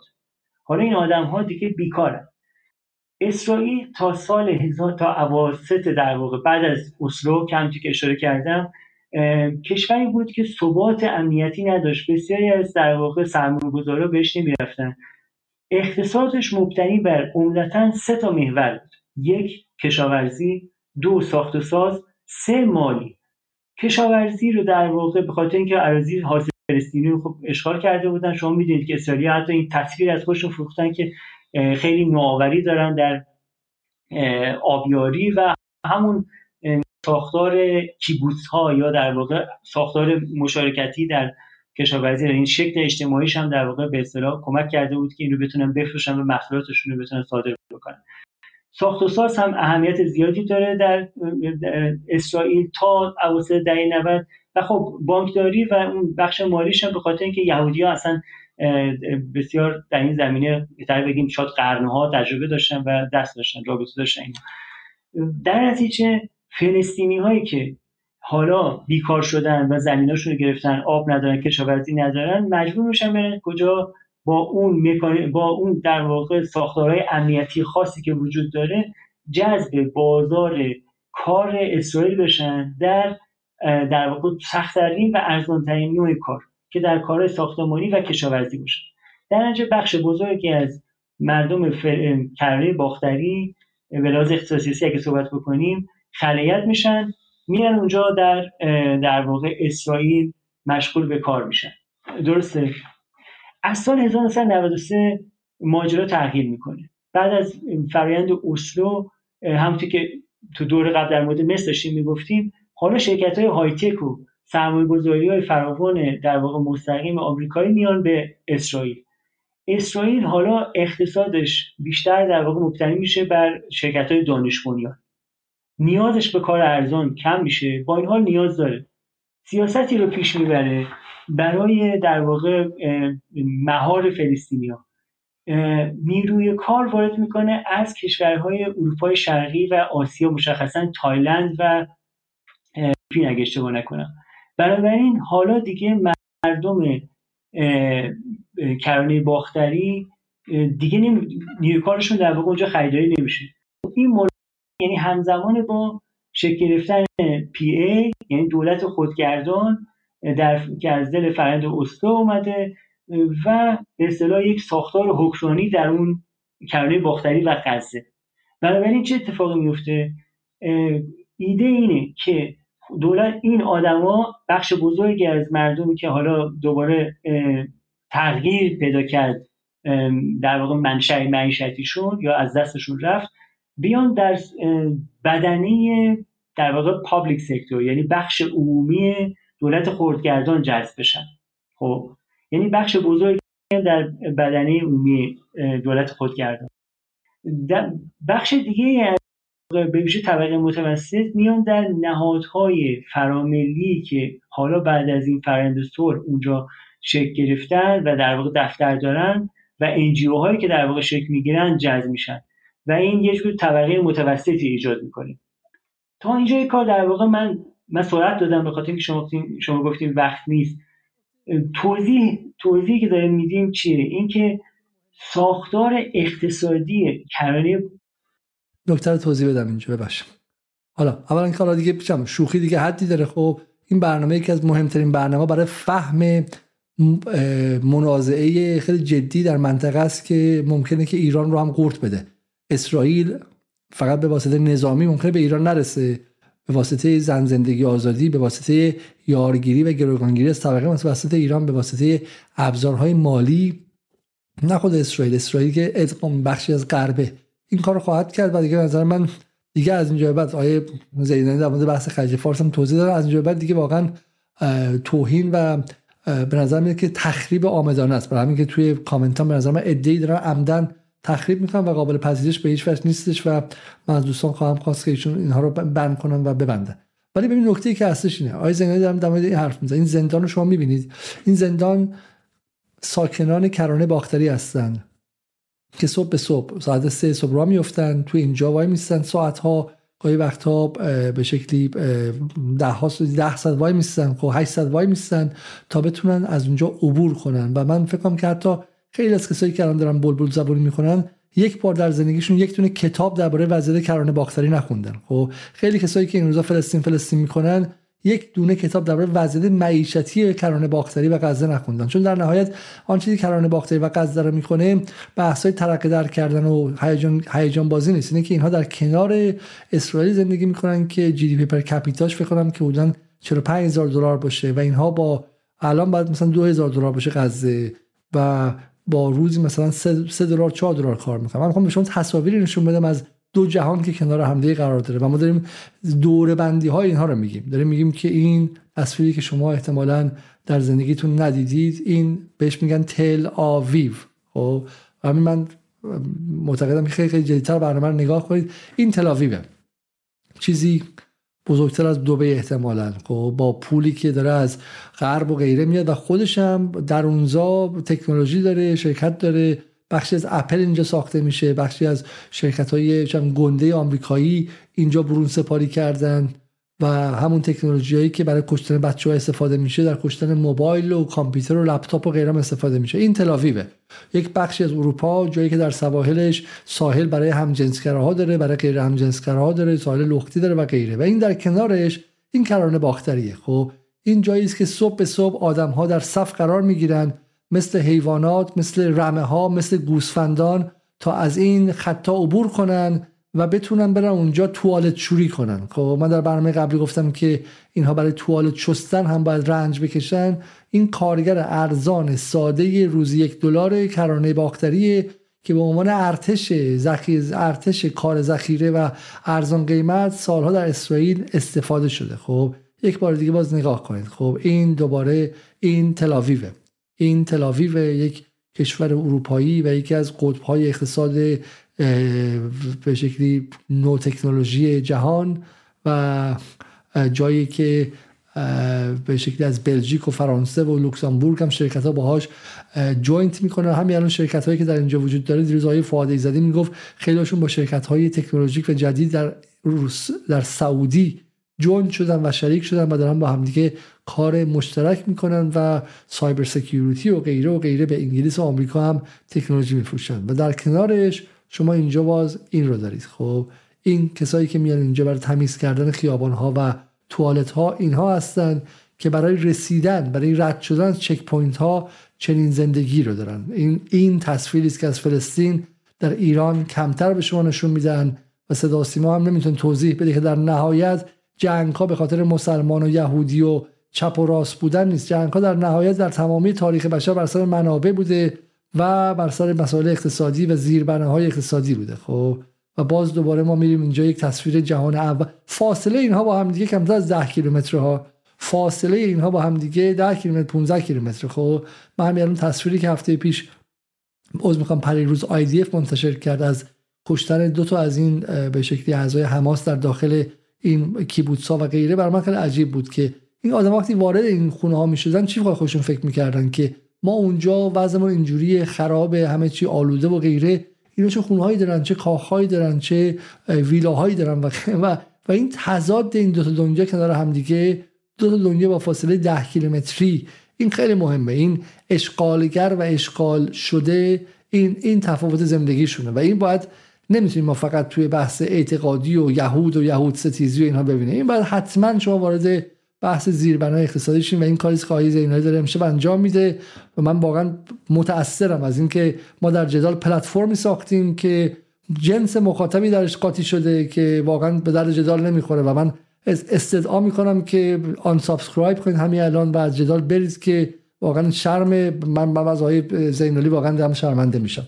خب آقای زینالی ما رسیدیم به این دو دنیایی که کنار هم دیگه قرار دارن و اینو توضیح دادیم. و شما گفتید که تا 1993 اسرائیل به این کارگر ارزان نیاز داشت اما چند تا اتفاق افتاد بعدش که دیگه به این کارگر ارزان هم نیاز نداشتش. درسته؟ یکی اینکه از اروپای شرقی آدم وارد کرد از حتی آسیا شرقی آدم وارد کرد و همینطور وارد تکنولوژی جدید شد که خیلی نیرو ارزون نمی‌خواد کارگر نمی‌خواد کارخونه دیگه نیستش. درسته؟ آدم باسواد درس خونده می‌خواد. خب چه اتفاقی برای این نیروی ارزان در وست بنک افتاد در کرانه باختری افتاد؟ همونطور گفتم اینها خب بسیاری که در واقع بیکار شدن. یعنی فقیر سازی انجام شد. خب یعنی همه لزوما همشون حالا جای دیگه جذب نشدن این یک. دو اینکه خب دولت خب فراموش نکنیم. سوال اصلی ما اینه که اگر یک جریان مقاومت در فلسطین می‌رفت در واقع عادی سازی می‌کرد فرند صلح و اینا آیا به مثلا به صلح و توسعه در فلسطین بیانجامید یا نه. دولت خودگردان تو فرآیند به اون صلح یا اینیشیت ابتکار عمل اسلو میاد و این فرآیند پیش می‌بره. تبدیل میشه به یک در واقع شبه دولتی که قرار حکمرانی داشته باشه بر کرانه باختری و غزه. این همراه با اینکه بودجه مالی می‌گیره. بودجه می‌گیره از این بر NGO ها قرار بیان که کمک بکنن. NGO ها یعنی چی؟ یعنی بازوهای نهادهای فراملی هستن. نهادهای متعدد از سازمان ملل گرفته تا IMF و World Bank و در واقع خیلی در مختلف. خب بنابراین ایده اینه که اینها حالا فلسطینیا به اونهایی که در واقع قبلا می‌رفتن مثلا بیان public sector در واقع. یعنی جذب دولت بشه دولت شبه دولت در واقع خودگردان. یا جذب NGO ها بشن. این چه فایده ای داره برای اسرائیل؟ تو اون مقطع ببین شما یه اصطلاحی به کار بردید به نظرم بسیار درخشان. ارتش ذخیره گفتید. ارتش ذخیره بیکاران یعنی چی؟ یعنی من معنیش این نیستش که اینا کارگر ارزان همیشه مثلا دارن کار می‌کنن. نه یعنی اینکه ذخیره هر موقع لازم شد هستن هر موقع لازم شد نه میندازیمشون بیرون. توضیحی که ما داریم میدیم اگرچه بحثمون بر سر در واقع دولت خودگردان خواهد بود ولی داریم توضیح میدیم که چطور فلسطینی ها نه تنها دارن اشغال و پاکسازی قومیتی و تجربه بلکه اقتصادشون افزونه بر در واقع اقتصاد آپارتایدی و سرمایهداری استعماری در اسرائیل. هر نیازی که اسرائیل داشته باشه فلسطینیا در خدمت اون هستن. زمانی که نیروی کار ارزان بخوام برای کشاورزی و ساخت و ساز به اون درد می‌خورن. حالا تو این دوره چه نفی داره برای اسرائیل؟ اسرائیل تبدیل در واقع مارکت فلسطینیا رو کاملا قبضه می‌کنه. فلسطینیا دیگه تولید کننده نیستن. کاملا نیازمند یک بازاری هستن که محصولات بیاد. در واقع من حالا چون خلاصه کردم پریدم توضیح ندادم که انحصار صادرات و واردات تصمیم گیری در رابطه با با اسرائیل و همه اینا رو ممنوع می‌کنه. حتی قبل از اینکه به 2008 و محاصره غزه باشه غزه حق نداره صادرات واردات. صادرات واردات بیشتر از 90 درصدش از طریق اسرائیل. یعنی اسرائیل داره عملا اون کمک هایی که داره به دولت خودگردان میاد این کمک های اسرائیلیه. یعنی عملا جریان پولی که داره به فلسطین میاد به توسعه صنعت اسرائیل در تولید کالاهایی که در واقع اونجا هستن همچنین کالای کشاورزی میانجام. برای دوره اسرائیل نه تنها اشغال پیش برده نه تنها در واقع مقاومت رو داره به اصطلاح اومدن صلح کردن بلکه اقتصاد فلسطین کاملا وابسته خودش کرده. از طرف دیگه دولت خودگردان حالا خب دسترسی داره به این پولها و خود دولت خودگردان گفتم بهتون یه طبقه در اون شکل می‌گیره طبقه حاکمی که سه تا زل داره. بخشش در واقع ثروتمندان فلسطینی هستن که زمینداران سابق بودن. خب اینا اومدن یعنی حامیان به اصطلاح اجتماعی فتح بودن جریان فتح بودن که بعدا اومدن توی دولت خودگردان. چون به حال اونجا هم زمینداران بزرگ داشته بخشش کسایی هستن که رفتن تو کشورهای خلیج فارس مشخصا کشورهای در واقع همین حاشیه خلیج فارس. و اونجا وضعشون خوب ثروتمند هستن و اونها حالا برگشتن و سرمایهشون و بخش دیگه تکنوکرات های خود فتح هستن. بخشی از خود فتح هستن که یعنی طبقه حاکمی تشکیل میدن که وابسته است به این مناسبات اقتصادی. خب از طرف دیگه بخشی از طبقه متوسط فلسطینی هم جذب انجوها میشه وابسته میشه به این کمک ببین اینجا خیلی مهمه. لفاظی نمی‌تونیم بکنیم در مورد مقاومت. برای اینکه بفهمیم که حماس چرا الان اینجاست. خودان محمود عباس یا ابو مازن جایگاهش اونجاست که الان داریم می‌بینیم باید ببینیم که مثلا نیستش که ابو مازن اراده سیاسی نداره فتح جریان در واقع بیبنیانیه فتح دوران بسیار زیادی پرچمدار مقاومت فلسطین بوده. خب؟ رو باید در اختصاصی درصد وابستگی هایی که عملا خلعیت می‌کنه یعنی همین الان اگر سناریو سازی می‌کنیم هر گونه توهمی از اینکه دولت خودگردان بخواد محکم وایستر کامل باید بذاریم کنار. اگر فهم ریشه داشته باشیم. چرا؟ حالا من تازه دارم وارد این میشم که بعد از 2007 چه اتفاقی افتاد. بعد از 2007 2008 این نیازهای در واقع اقتصاد اسرائیل تغییر می‌کنه. پروژه‌ای داریم در یک نشستی در پاریس که شما یه لحظه عکس ابو مازن محمود عباس و ماکرون را آوردین در 2007 پروژه به نام Palestine's Reform and Development Plan یعنی برنامه اصلاح و توسعه فلسطین. برنامه قرار رقم بخوره. نقشه دیگه ای برای فلسطینی هست. یک قدم دیگه به جلو.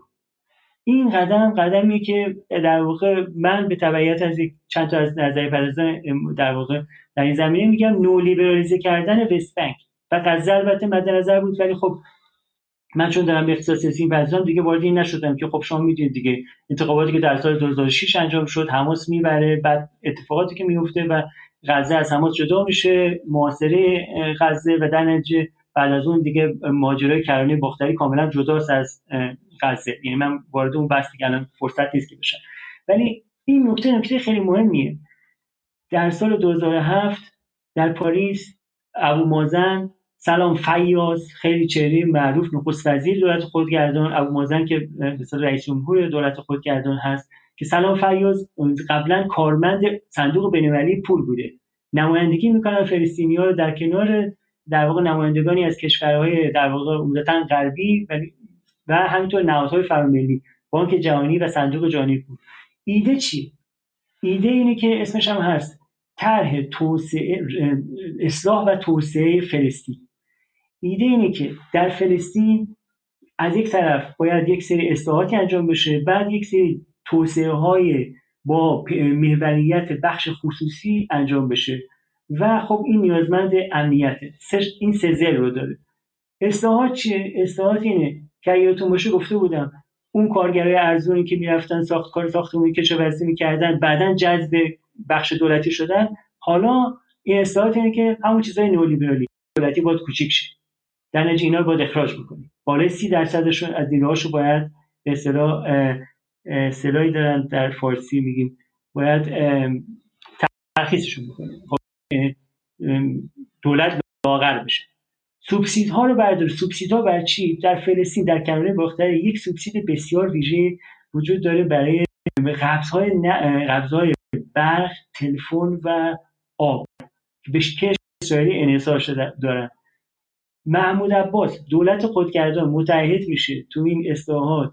که چه بکنه؟ که این قبض ها رو جمعآوری بکنه که مردمی که در واقع نمی‌تونن بپردازن وقتی قبض رو نمی‌تونن بپردازن بهشون خدمات دولتی نده آیدی نده. پاسپورت یا در واقع امکان تردد نده. یعنی این کاری که محمود عباس برای جل در واقع جذب بدهی های شرکت های اسرائیلی باید بکنه و انجام میدیم خب؟ و سیاست های در واقع انقباضی پولی که من باید جزئیاتش نمیشن خب؟ این اتفاق با دقیقا بخوره در سطح رفرم ها در سطح توسعه. باید چه اتفاق بیفته؟ در منطقه من حالا از من در واقع مخاطبان شما انقدر آگاه هستن که می‌دونم بعد از 2006 اون دیوار حائلی که در واقع دور در واقع بعد از انتفاضه دوم ببخشید. دیوار حائلی دور در واقع کرانه باختری و کشیده شد. توی دو بین 2002 تا 2006 اومدن بخش های زیادی از زمین های فلسطینی رو که حتی در واقع درون این دیوارها بود رو هم ازشون گرفتن. حالا دارن منطقه حائلی به اصطلاح ایجاد کردن. ایده اینه که مناطق ویژه صنعتی بگیره. که این یک نمونهش رو شما دارین الان نشون میدین این در جنین هست در شمال کرانه باختری که توی مناطق آزاد در مناطق ویژه اقتصادی در واقع qualified industrial zones اینها نیروی کار ارزان فلسطینی بره اونجا و سرمایه کشورهایی مثل عربستان قطر امارات و کویت بیاد و شرکت های اسرائیلی و شرکت های ترکیه هم خیلی جالبه. شرکت های ترکیه بیان اونجا و با محوریت اسرائیل قاعدتن خب؟ و اینجا یک یادآور پلنتیشن هایی از اون کشتارهایی هستش که به در واقع برده ها داشتن. این ایده اقتصاد فلسطین قراره با این روند به توسعه بیانجام خب؟ و گفتم یک یک زل ها بود که نوع کردن متوجه نیستم چرا چرا یادآور یادآور مزارع برده هاست؟ اینکه منطقه آزاده و مثل کیش و قشم و می‌خوان براشون اقتصاد بیارن و به شکلی سعودی و ترکیه هم قرار کمک کنن بهشون. مشکلش چیه؟ خب اینو باید در اون ساختاری که شما اشاره کردید در ساختار آپارتایدی که در جامعه اسرائیل حاکمه باید دید و در واقع اون مناسبات استعماری که امکان سود رو از این مردم می‌گیره. امکان حیات در واقع اقتصادی جدا از هر گونه مناسبات بستر داره ازشون می‌گیره. این خیلی مسئله مهمیه.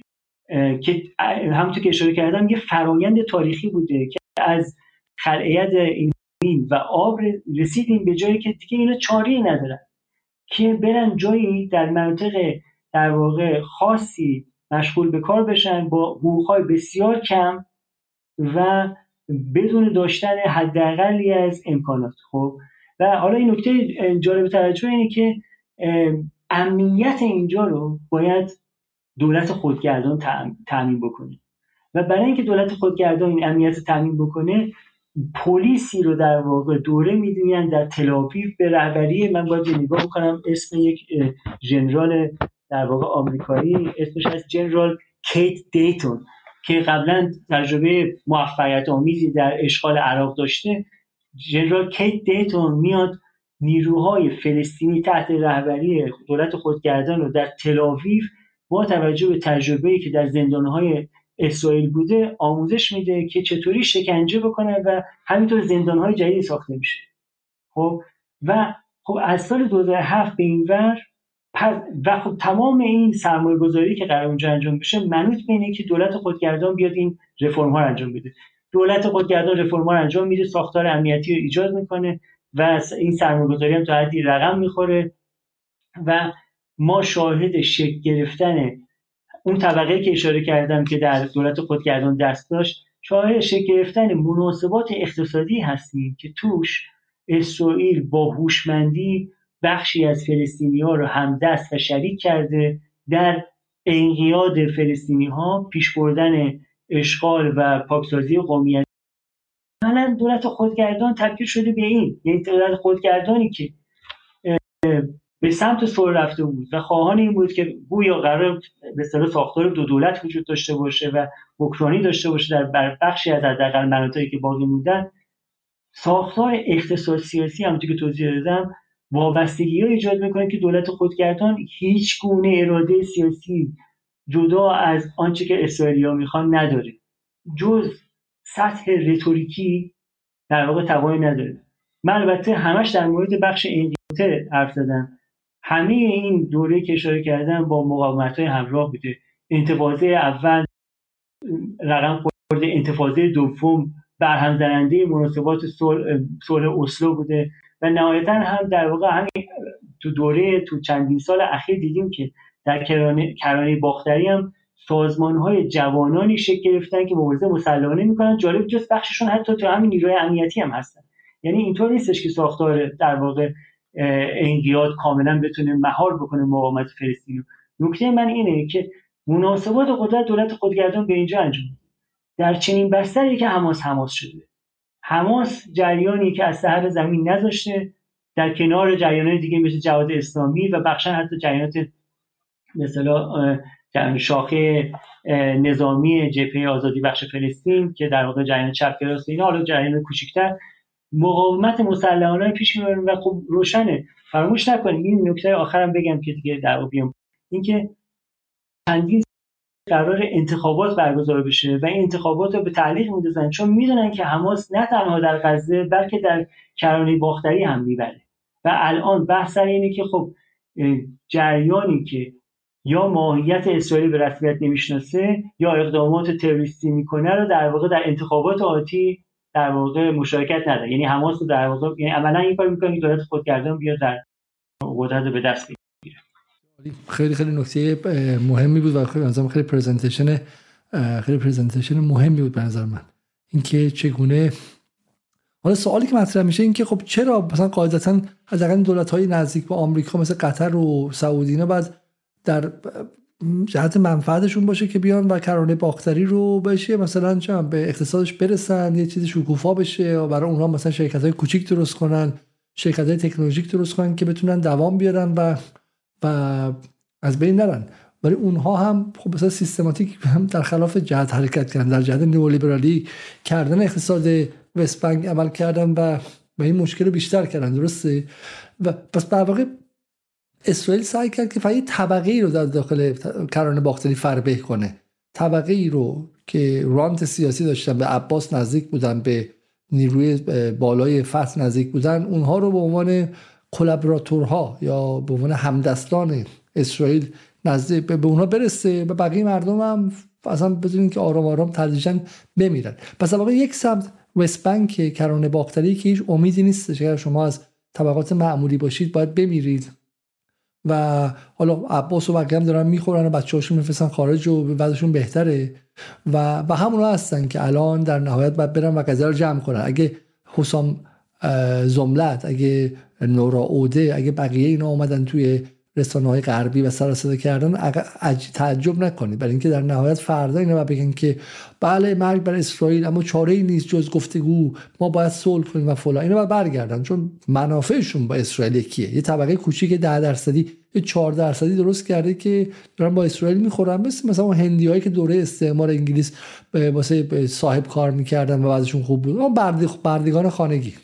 و 96 درصدش افقی برای آینده ندارن و اون بر حماسی که اون قزم خب افقی نداره. من عکسایی که داشتم نشون می‌دادم همینجوری سرچ می‌کردم از بخشای در واقع فقیر نشین غزه خب واقعا ترسناک. یعنی ما این بخش رو هم مثلا باز کمتر توی رسانه ها می‌بینیم. فقر غزه ترسناکه. ولی خب مثلا اونها هم امیدی ندارن. ولی حداقل اینه که ما مقاومت می‌کنیم. یعنی اگه فقیر هستیم می‌ذاریم اون برم لطو پار می‌کنیم. نمی‌ذاریم که ارباب هم وضعش خوب باشه. درسته؟ اون بردگان وحشی, وحشی تری هستن که زندگی بر چشم ارباب هم تنگ می‌کنن. فرقش در اینه. ولی و در وست بنک بردگانی هستن که همینجوری به انتظار نشستن. حالا امروز بر من کاری نیست فردا نیست. پس فردا ممکنه یک روز بر من در هفته کار باشه. خب و محمود عباسی که حتی حقوق بیکاری و یارانه و غیره هم داره مرتب قطع می‌کنه. این خیلی خیلی تصویر دردناکی از از فلسطینه. و در واقع الان به مردم غزه میگن که تازه بیاین شما اگر اسلحه رو زمین بذارید ما این موهبت کرانه باختری می‌خوایم بهتون بدیم. درسته؟ زنده بود دقیقا. دقیقا اون آینده که برای غزه که حالا حماس میاد و مقاومت رو کنار می‌گذاره و فرایند مثلا یه جور فرایند صلح دوباره اونجا رقم می‌خوره آیندهش رو همین الان در وستبنک داریم می‌بینیم. وستبنک اتفاق خیلی خاصی رقم خورده. این فرایند گذار به نولیبرالیزم همراه بوده با شکل خاصی از مالی سازی چون مردم درآمد زیادی ندارن بعد در واقع شرکت های مالی به وجود اومدن که کردیت میدن. یعنی بسیاری از مردم طبقات حتی در واقع پایین و متوسط مجبور میشن که کردیت بگیرن برای اینکه بتونن کالا بخرن و اعتبار بگیرن یا در واقع قرض مالی بگیرن اعتبار بگیرن. بله. زنده بود و خب طبقات طبقه مرفه هم داره که حالا در شما در رام الله در وستبنک می‌بینید که مثلا شانی سوار میشن. خب این هم هست. یعنی وستبنک تبدیل شده به جامعه ای که به شدت وابسته است به اقتصادی که کاملا تحت کنترل اسرائیل و از طبقه حاکم گرفته تا طبقه متوسطش. اینقدر پیوندهای اقتصادی داره با مناسبات استعماری که حاکمه که ترجیح میده یا حداقل محافظه کار میشه و ترجیح میده که بهایی رو پرداخت نکنه و به فکر این باشه که بتونه بدهی بده و بتونه با اون کاری که داره می‌کنه و ارزانی که داره بتونه اون بدهی رو پس بده.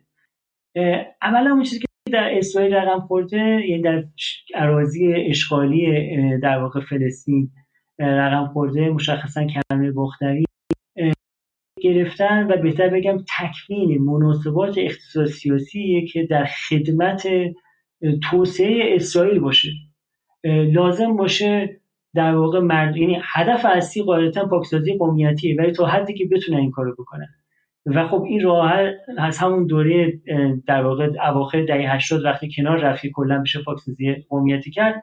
مسئله این بوده که چه جوری در من اینو باید اشاره بکنم. تو تک تک این مراحلی که اشاره کردم بسیاری از فلسطینی‌ها کرده باختری به خاطر اینکه بعضش مثلا در دوره ای که گفتم نیروی کار به اصطلاح اروپا شرقی و آسیایی میارن نیروی کار متخصص فلسطینی تا حد زیادی مهندسی معلمی و کسایی که خیلی هاشون میرن به کشورهای در واقع حاشیه خلیج فارس یا مثلا بعضیشون هم به غرب در واقع میرن.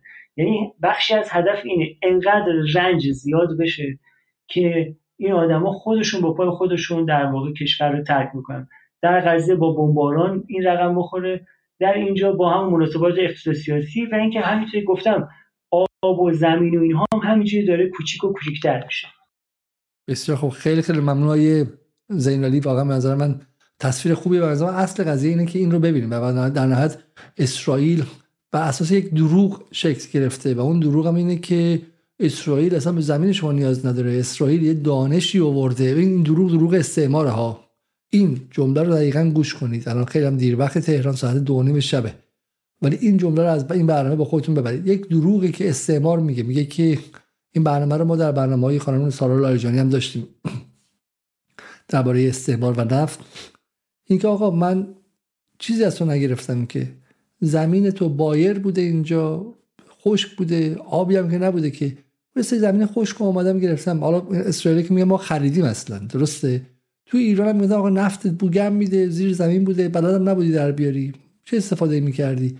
من اومدم با دانشم با نیوتون با به شکلی با جیمز وات با ژم پاستور با 300 سال Enlightenment و روشنگری و دانش و سواد و علم اومدم گرفتم. این چیزم به خودت دادم. قبلا که این نفت زیر زمین بوده و هیچ استفاده نمی‌کردی. بعد فوران می‌کرده بو گندم می‌زده بیرون. حداقل من 5 درصدش بهت میدم دیگه. برو دیگه چی می‌خوای؟ تو این فلسطین هم من زمین خشک اومدم صد زدم آبیاری قطره‌ای کردم دانش آوردم تکنولوژی آوردم با ماهواره رصد می‌کنم. که کجا بارون بهتره بدتره. الان قسم دارم چیپست می‌سازم دارم آیسی می‌سازم دارم مادر بورد می‌سازم دارم لوازم چم 4G و 5G می‌سازم. به من چی کار داری؟ تو هم برو برای خود بساز. من چی کار کنم؟ تو سری مسلمون بی سواد چم همش تو قرآن و مفاتی و این چیزاست. خب من به من چه ربطه شما بی سواد هستین. این این خیلی قضیه مهمی امشب که ببینید که دقیقا برخلاف این دقیقا روش همه همه رفتارهای کلاسیک یک کلونیال پاور یک قدرت استعماری و همینطور یک قدرت استعماری شهرک به شکلی وطنخوار رو داره انجام میده. زمین رو می‌گیره ریسورس ها و منابع رو می‌تونه جایی باشه که آبش بهتره جایی باشه که اونجا اونا رو داره زمین. برای همینه که مثلا توی اسرائیل یا رو از اوهایو اومده یا رو از کلرادو اومده یا رو از ویرجینیا اومده زندگی داشته برای خودش. اومده اینجا شغلش چیه؟ بره دونه دونه این درخت های زیتون این آدم تو وست بنک و شبانه آتیش بزنه. منابع ارتزاق اون رو. زیتون برای کسی تو فلسطین مثل کسی تو رودبار ایران هر اصل زیتون مثل کسی نخل یه اصل نخله. مثل یه گاویه برای کسی که به شکلی دام پروری می‌کنه. هر اصل زیتون یه یه چیزی محسوب میشه بخشی از دارایش محسوب میشه. شبانه این شرک نشین های یهودی صهیونیست میریزن مثلا یه دونه درخت زیتون آتیش می‌زنن. خب سرمایه یارو بره یه زیتون دیگه اونجا آتیش می‌زنن. فلان زندگی اینا سخت میشه یا روی خود فقیرتر میشه. راحتتر بهش حمله می‌کنن زمینش رو می‌گیرن نفر بعدی نفر بعدی. برای همین روی گرفتن تک تک این منابع یعنی یک جنگ اقتصادی روزانه است. 24 ساعت در روز هفت روز در هفته و 52 هفته در سال. خب و 75 سال. متوقف نمیشه. برای همین که این نقشه وست بانک رو که شما می‌بینید مرتب مثل چیزی که داره موریانه می‌خوره. از امسال تا سال بعد وسپنگ داره عوض میشه. خب این خیلی خیلی نکته مهمی که امشب آیه زینالی گفت. آیه زینالی اگه بحث دیگه است بفهمید که جنبندیش آره اتفاقا در راستای جنبندی. خب نمونه وسپنگ داره نشون میده. این کرنه بختری و سرنوشت فتح و به اصطلاح اون جریانی که در دولت خودگردان داریم نشون میده که فلسطینی‌ها راهی جز مقاومت ندارن. و ببینید وقتی مقاومت هم حرف می‌زنیم خب مقاومت اشکال مختلفی داره. در واقع خشونت آمیز داره تجمع اعتراضی داره. مثلا ما دیدیم در اون بحث در واقع پاکسازی که در شیخ جراح می‌خواست رقم بخوره مردم اونجا ترسم کرده بودن و اون خب خیلی مهم بود. ولی همونجا هم نهایتا سرکوب پلیس به شدت در واقع خشن بود و مردم شیخ جراح کمک خواستن از جریان های مقاومت به معنای سازمان یافته کردن و یادمون است که در واقع حماس بود که موشکبارا کرد. خب در حمایت بعد از التیماتومی که داده بود که عقب نشینی بکنه اسرائیل و اسرائیل نکرد موشکبارا کرد. بنابراین بخش مهمی از مقاومت مقاومت مسلحانه است. و این چیزیه که اگر به یه بنای دیگه اسلحه اگر فلسطینی‌ها زمین بذارن چه اتفاقی برشون میفته؟ اون اتفاقی میفته که اصطلاحا خود اینا میگن شرینکینگ کانفلیکت یعنی کانفلیکت کانفلیکت به معنای مناقشه کوچیک میشه. تبدیل میشه به چی؟ شبیه این بومیای آمریکایی تو نورت داکوتا که باید در واقع با تلاش بیان سعی بکنن در, در علیه استعمار و امپریالیسم آمریکا که زمیناشون گرفته نسکشی کرده اونجا اعتراضاتی بکنن. و می‌کنن و واقعا دمشون هم و مبارزات قوی دارن. ولی برای آمریکا اهمیت دیگه ای نداره. اسرائیل مثل همون کمدین در واقع مصری که اشاره کرده بود.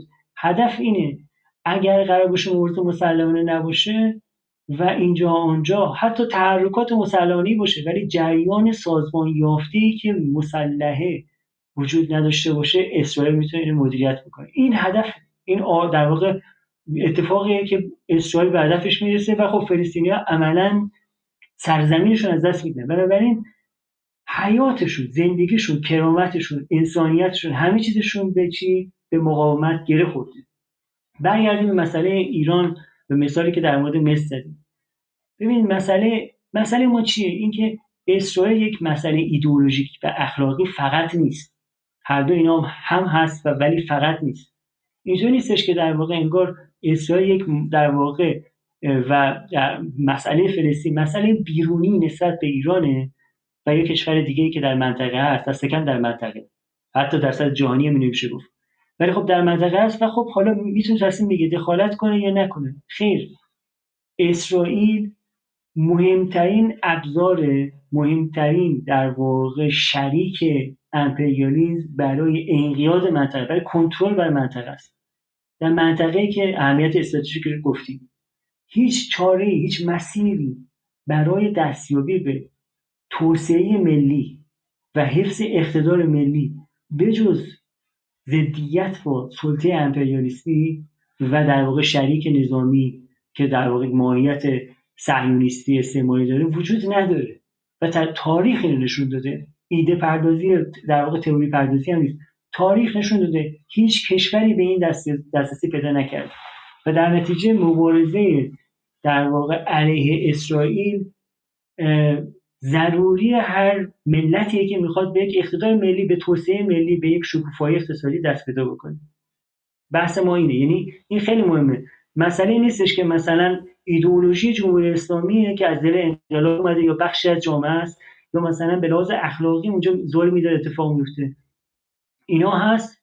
در واقع این از انقلاب ایران در واقع نشأت گرفته. مسئله اخلاقی هم هست. ولی ایران من فکر می‌کنم اتفاقا آقای امیر عبداللهیان توی سخنرانیش فکر کنم اگه اشتباه نکنم توی کنفرانس مطبوعاتیش تو لبنان بود این حرف زده بود که ما اونجا میجنگیم برای اینکه علیه بمباران فسفوری بیمارستانمون تو تهران نجنگیم.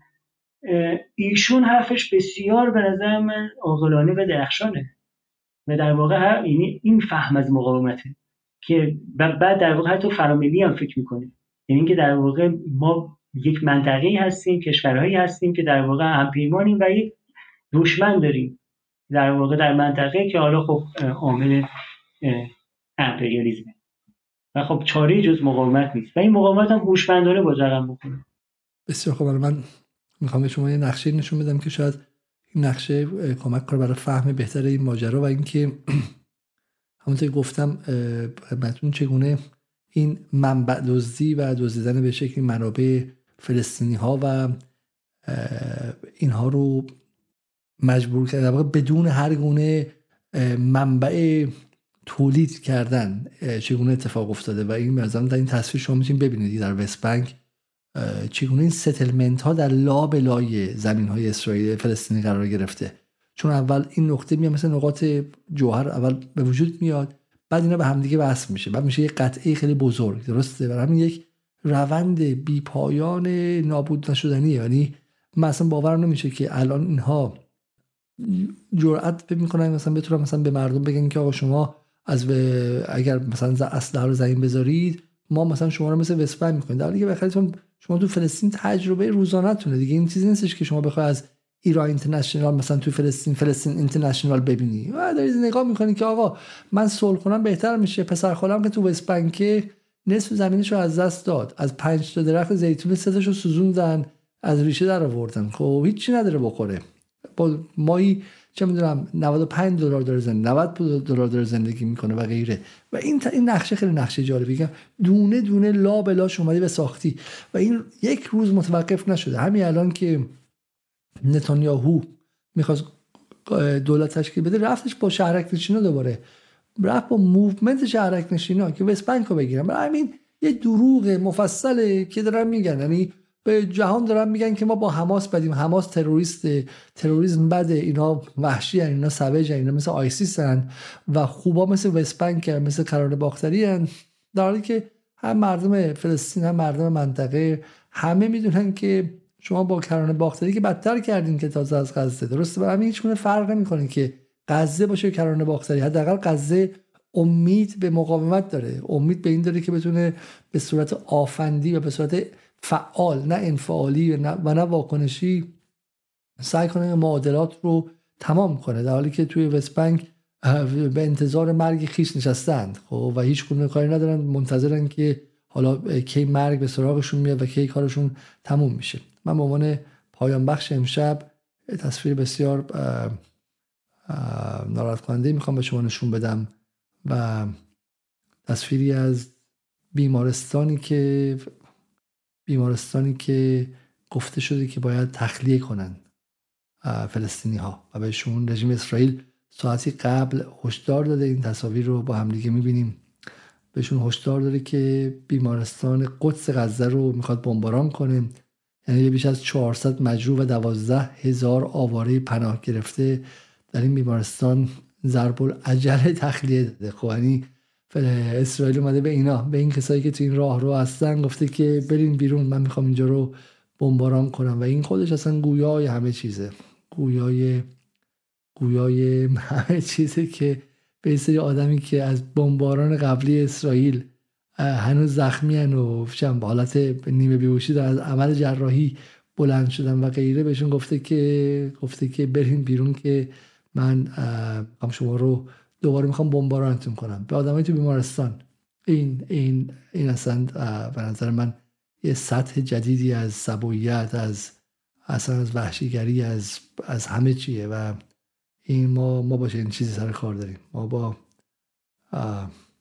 به آواره به کمپ آواره ها بگی بریم بیرون.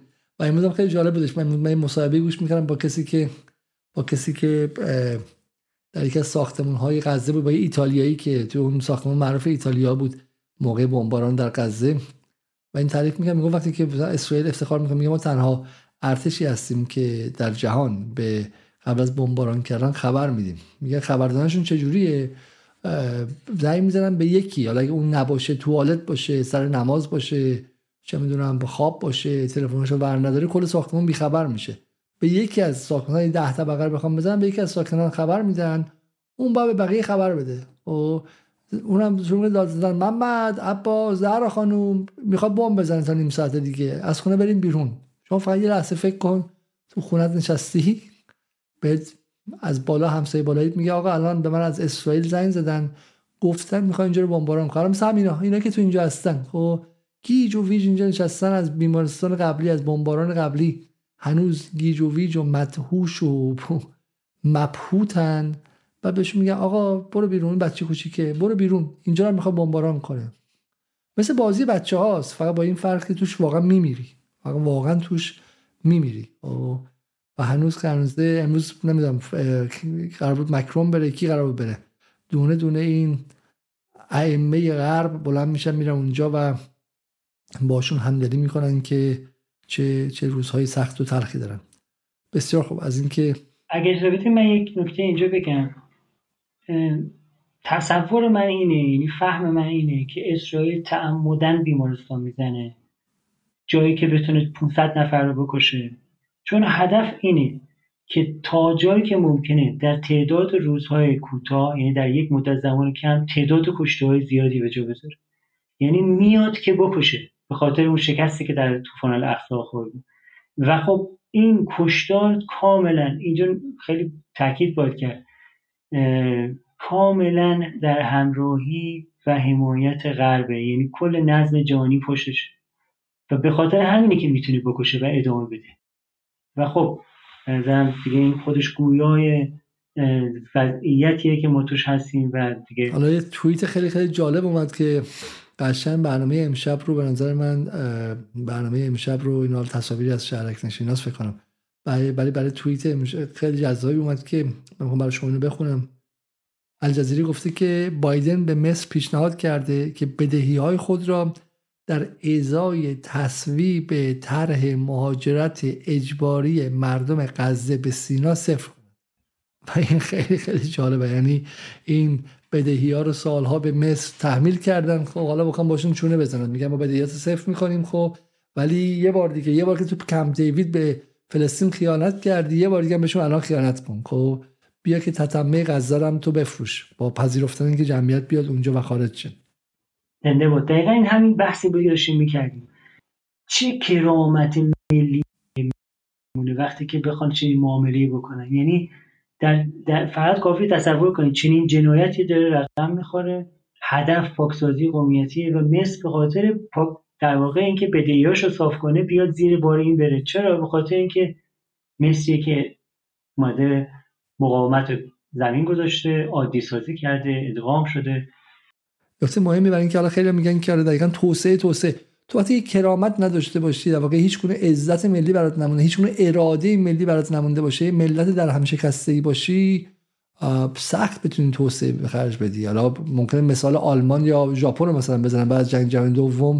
بدون قصه خیلی متفاوت اونجا توسعه اتفاق افتاده بود. توسعه اتفاق افتاده بود و اینتراپت شده بود. یعنی یه انقطاع موقت داشتش. خب و برای همین تونست که دوباره از اول احیا شه. نه اینکه بخواد یک کشور جهان سومی عقب مونده مثلا اینجوری توسعه داشته باشه.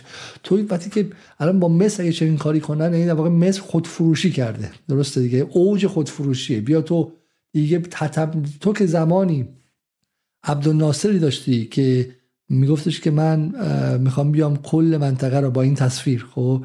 من می‌خوام بیام یوم و فلسطین را بندازم. فلسطین دی دارم خب؟ و می‌خوام بیام کل منطقه رو به این شکل به هم دیگه وصل کنم و من ارباب و آقاشون باشم بعد رسیدی به جایی که برای مثلا چند 50 میلیارد 100 میلیارد میای و تتمه فلسطینی ها رو هم میفروشی. خب این خیلی به نگاه اصلاح طلبان نزدیکه. اصلاح طلبایی که الان میگن که ما مرگ بر اسرائیل بریم زودتر برجام و FATF رو بزنیم. خب FATF و برجامی که دقیقا معنیش خیلی خیلی مشخصه. حالا به عنوان پایان بخش این صحبت همه حرف ما اینه که از دل این نگاه بدون امنیت و نگاه به شکل وطن فروشانه و منطقه فروشانه و نگاه امپریالیستی به هیچ وجه توسعه در نمیاد. به هیچ وجه. از دل نگاه دقیقا به یقین و به تضمین ما گارانتی می‌تونیم بدیم. به تضمین یه پولی در میاد که در طبقات بالایی خورده میشه دو سال سه سال چهار سال و بعدم تموم میشه پوت میشه هوا و شما بدبختتر از قبل میمونیم مثالش دقیقا بعد از کمپ دیوید در مصر مثالش بعد از برجام در ایران. خب همونقدر که برجام برای ایرانیان توسعه آورد همونقدر که کم دیوید برای مصر توسعه آورد و همونقدر که پیمان اسلو برای کرانه باختری توسعه آورد از اینجا به بعدم احیای برجام و FATF و غیره برای ایران توسعه خواهد آورد. خب و سلام نامه شد تمام. اتفاقا یک همبستگی بین سرنوشت مردم در ایران در غزه در کرانه باختری در مصر و در همه جای این جنوب جهانی وجود داره. خب هر اگر در جای دیگه تسلیم شدن توسعه آورد حتما برای ایران میاره برای غزه میاره برای جای دیگه میاره. بسیار عالی. بفرمایید شما اگه خواستین خدافظی کنید. خیلی ممنونم از اینکه این فرصت رو من دادید که در برنامه باشم. ببخشید به خاطر مشکلات فنی که در واقع برنامه پیش نه نه نه نه. من تقصیر من من بعد قبلش با شما چک می‌کردم. خب قبل از رفتن تقاضا می‌کنم که برنامه رو لایک کنید و فردا شب آ من یک چیز پایانی و بگم اینجا. فردا تظاهراتی در لندن برگزار میشه که دعوت می‌کنم اگر در لندن در انگلستان هستین تظاهرات ملی نشنال مارچ یا در تظاهرات ملی یعنی از همه جای انگلستان به, به اونجا میان. اتوبوس هایی هستش در جاهای مختلف.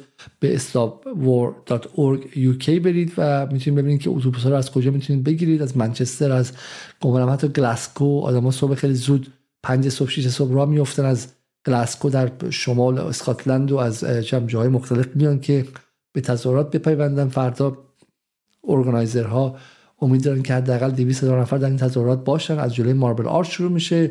من هم در اونجا هستم. امیدوارم که اگر اونجا بودید شما رو ببینیم. ولی مهمه که بخشی از این ماجرا در غرب رقم می‌خوره. چون اسرائیل تتمه غرب و برای همینی که ایستادن مقابلش به واسطه افکار عمومی غرب بسیار بسیار مهمه و این تظاهرات ها عمیقا تاثیر گذاره و حالا شاید نتونه که اسرائیل رو در آدم کشیش کاملا متوقف کنه اما حتی یک روز از این آدم کشی رو کم کنه یعنی 100 200 تا بچه کمتر کشته شدن و این خیلی خیلی مهمه. به ویژه بعد از جنایتی که در اون در اون بیمارستان الاهلی انجام شد اگر واقعا در انگلستان هستید کمترین وظیفه شماست که به این تظاهرات بیاد تا برنامه دیگر شب بخیر و خدا نگهدار.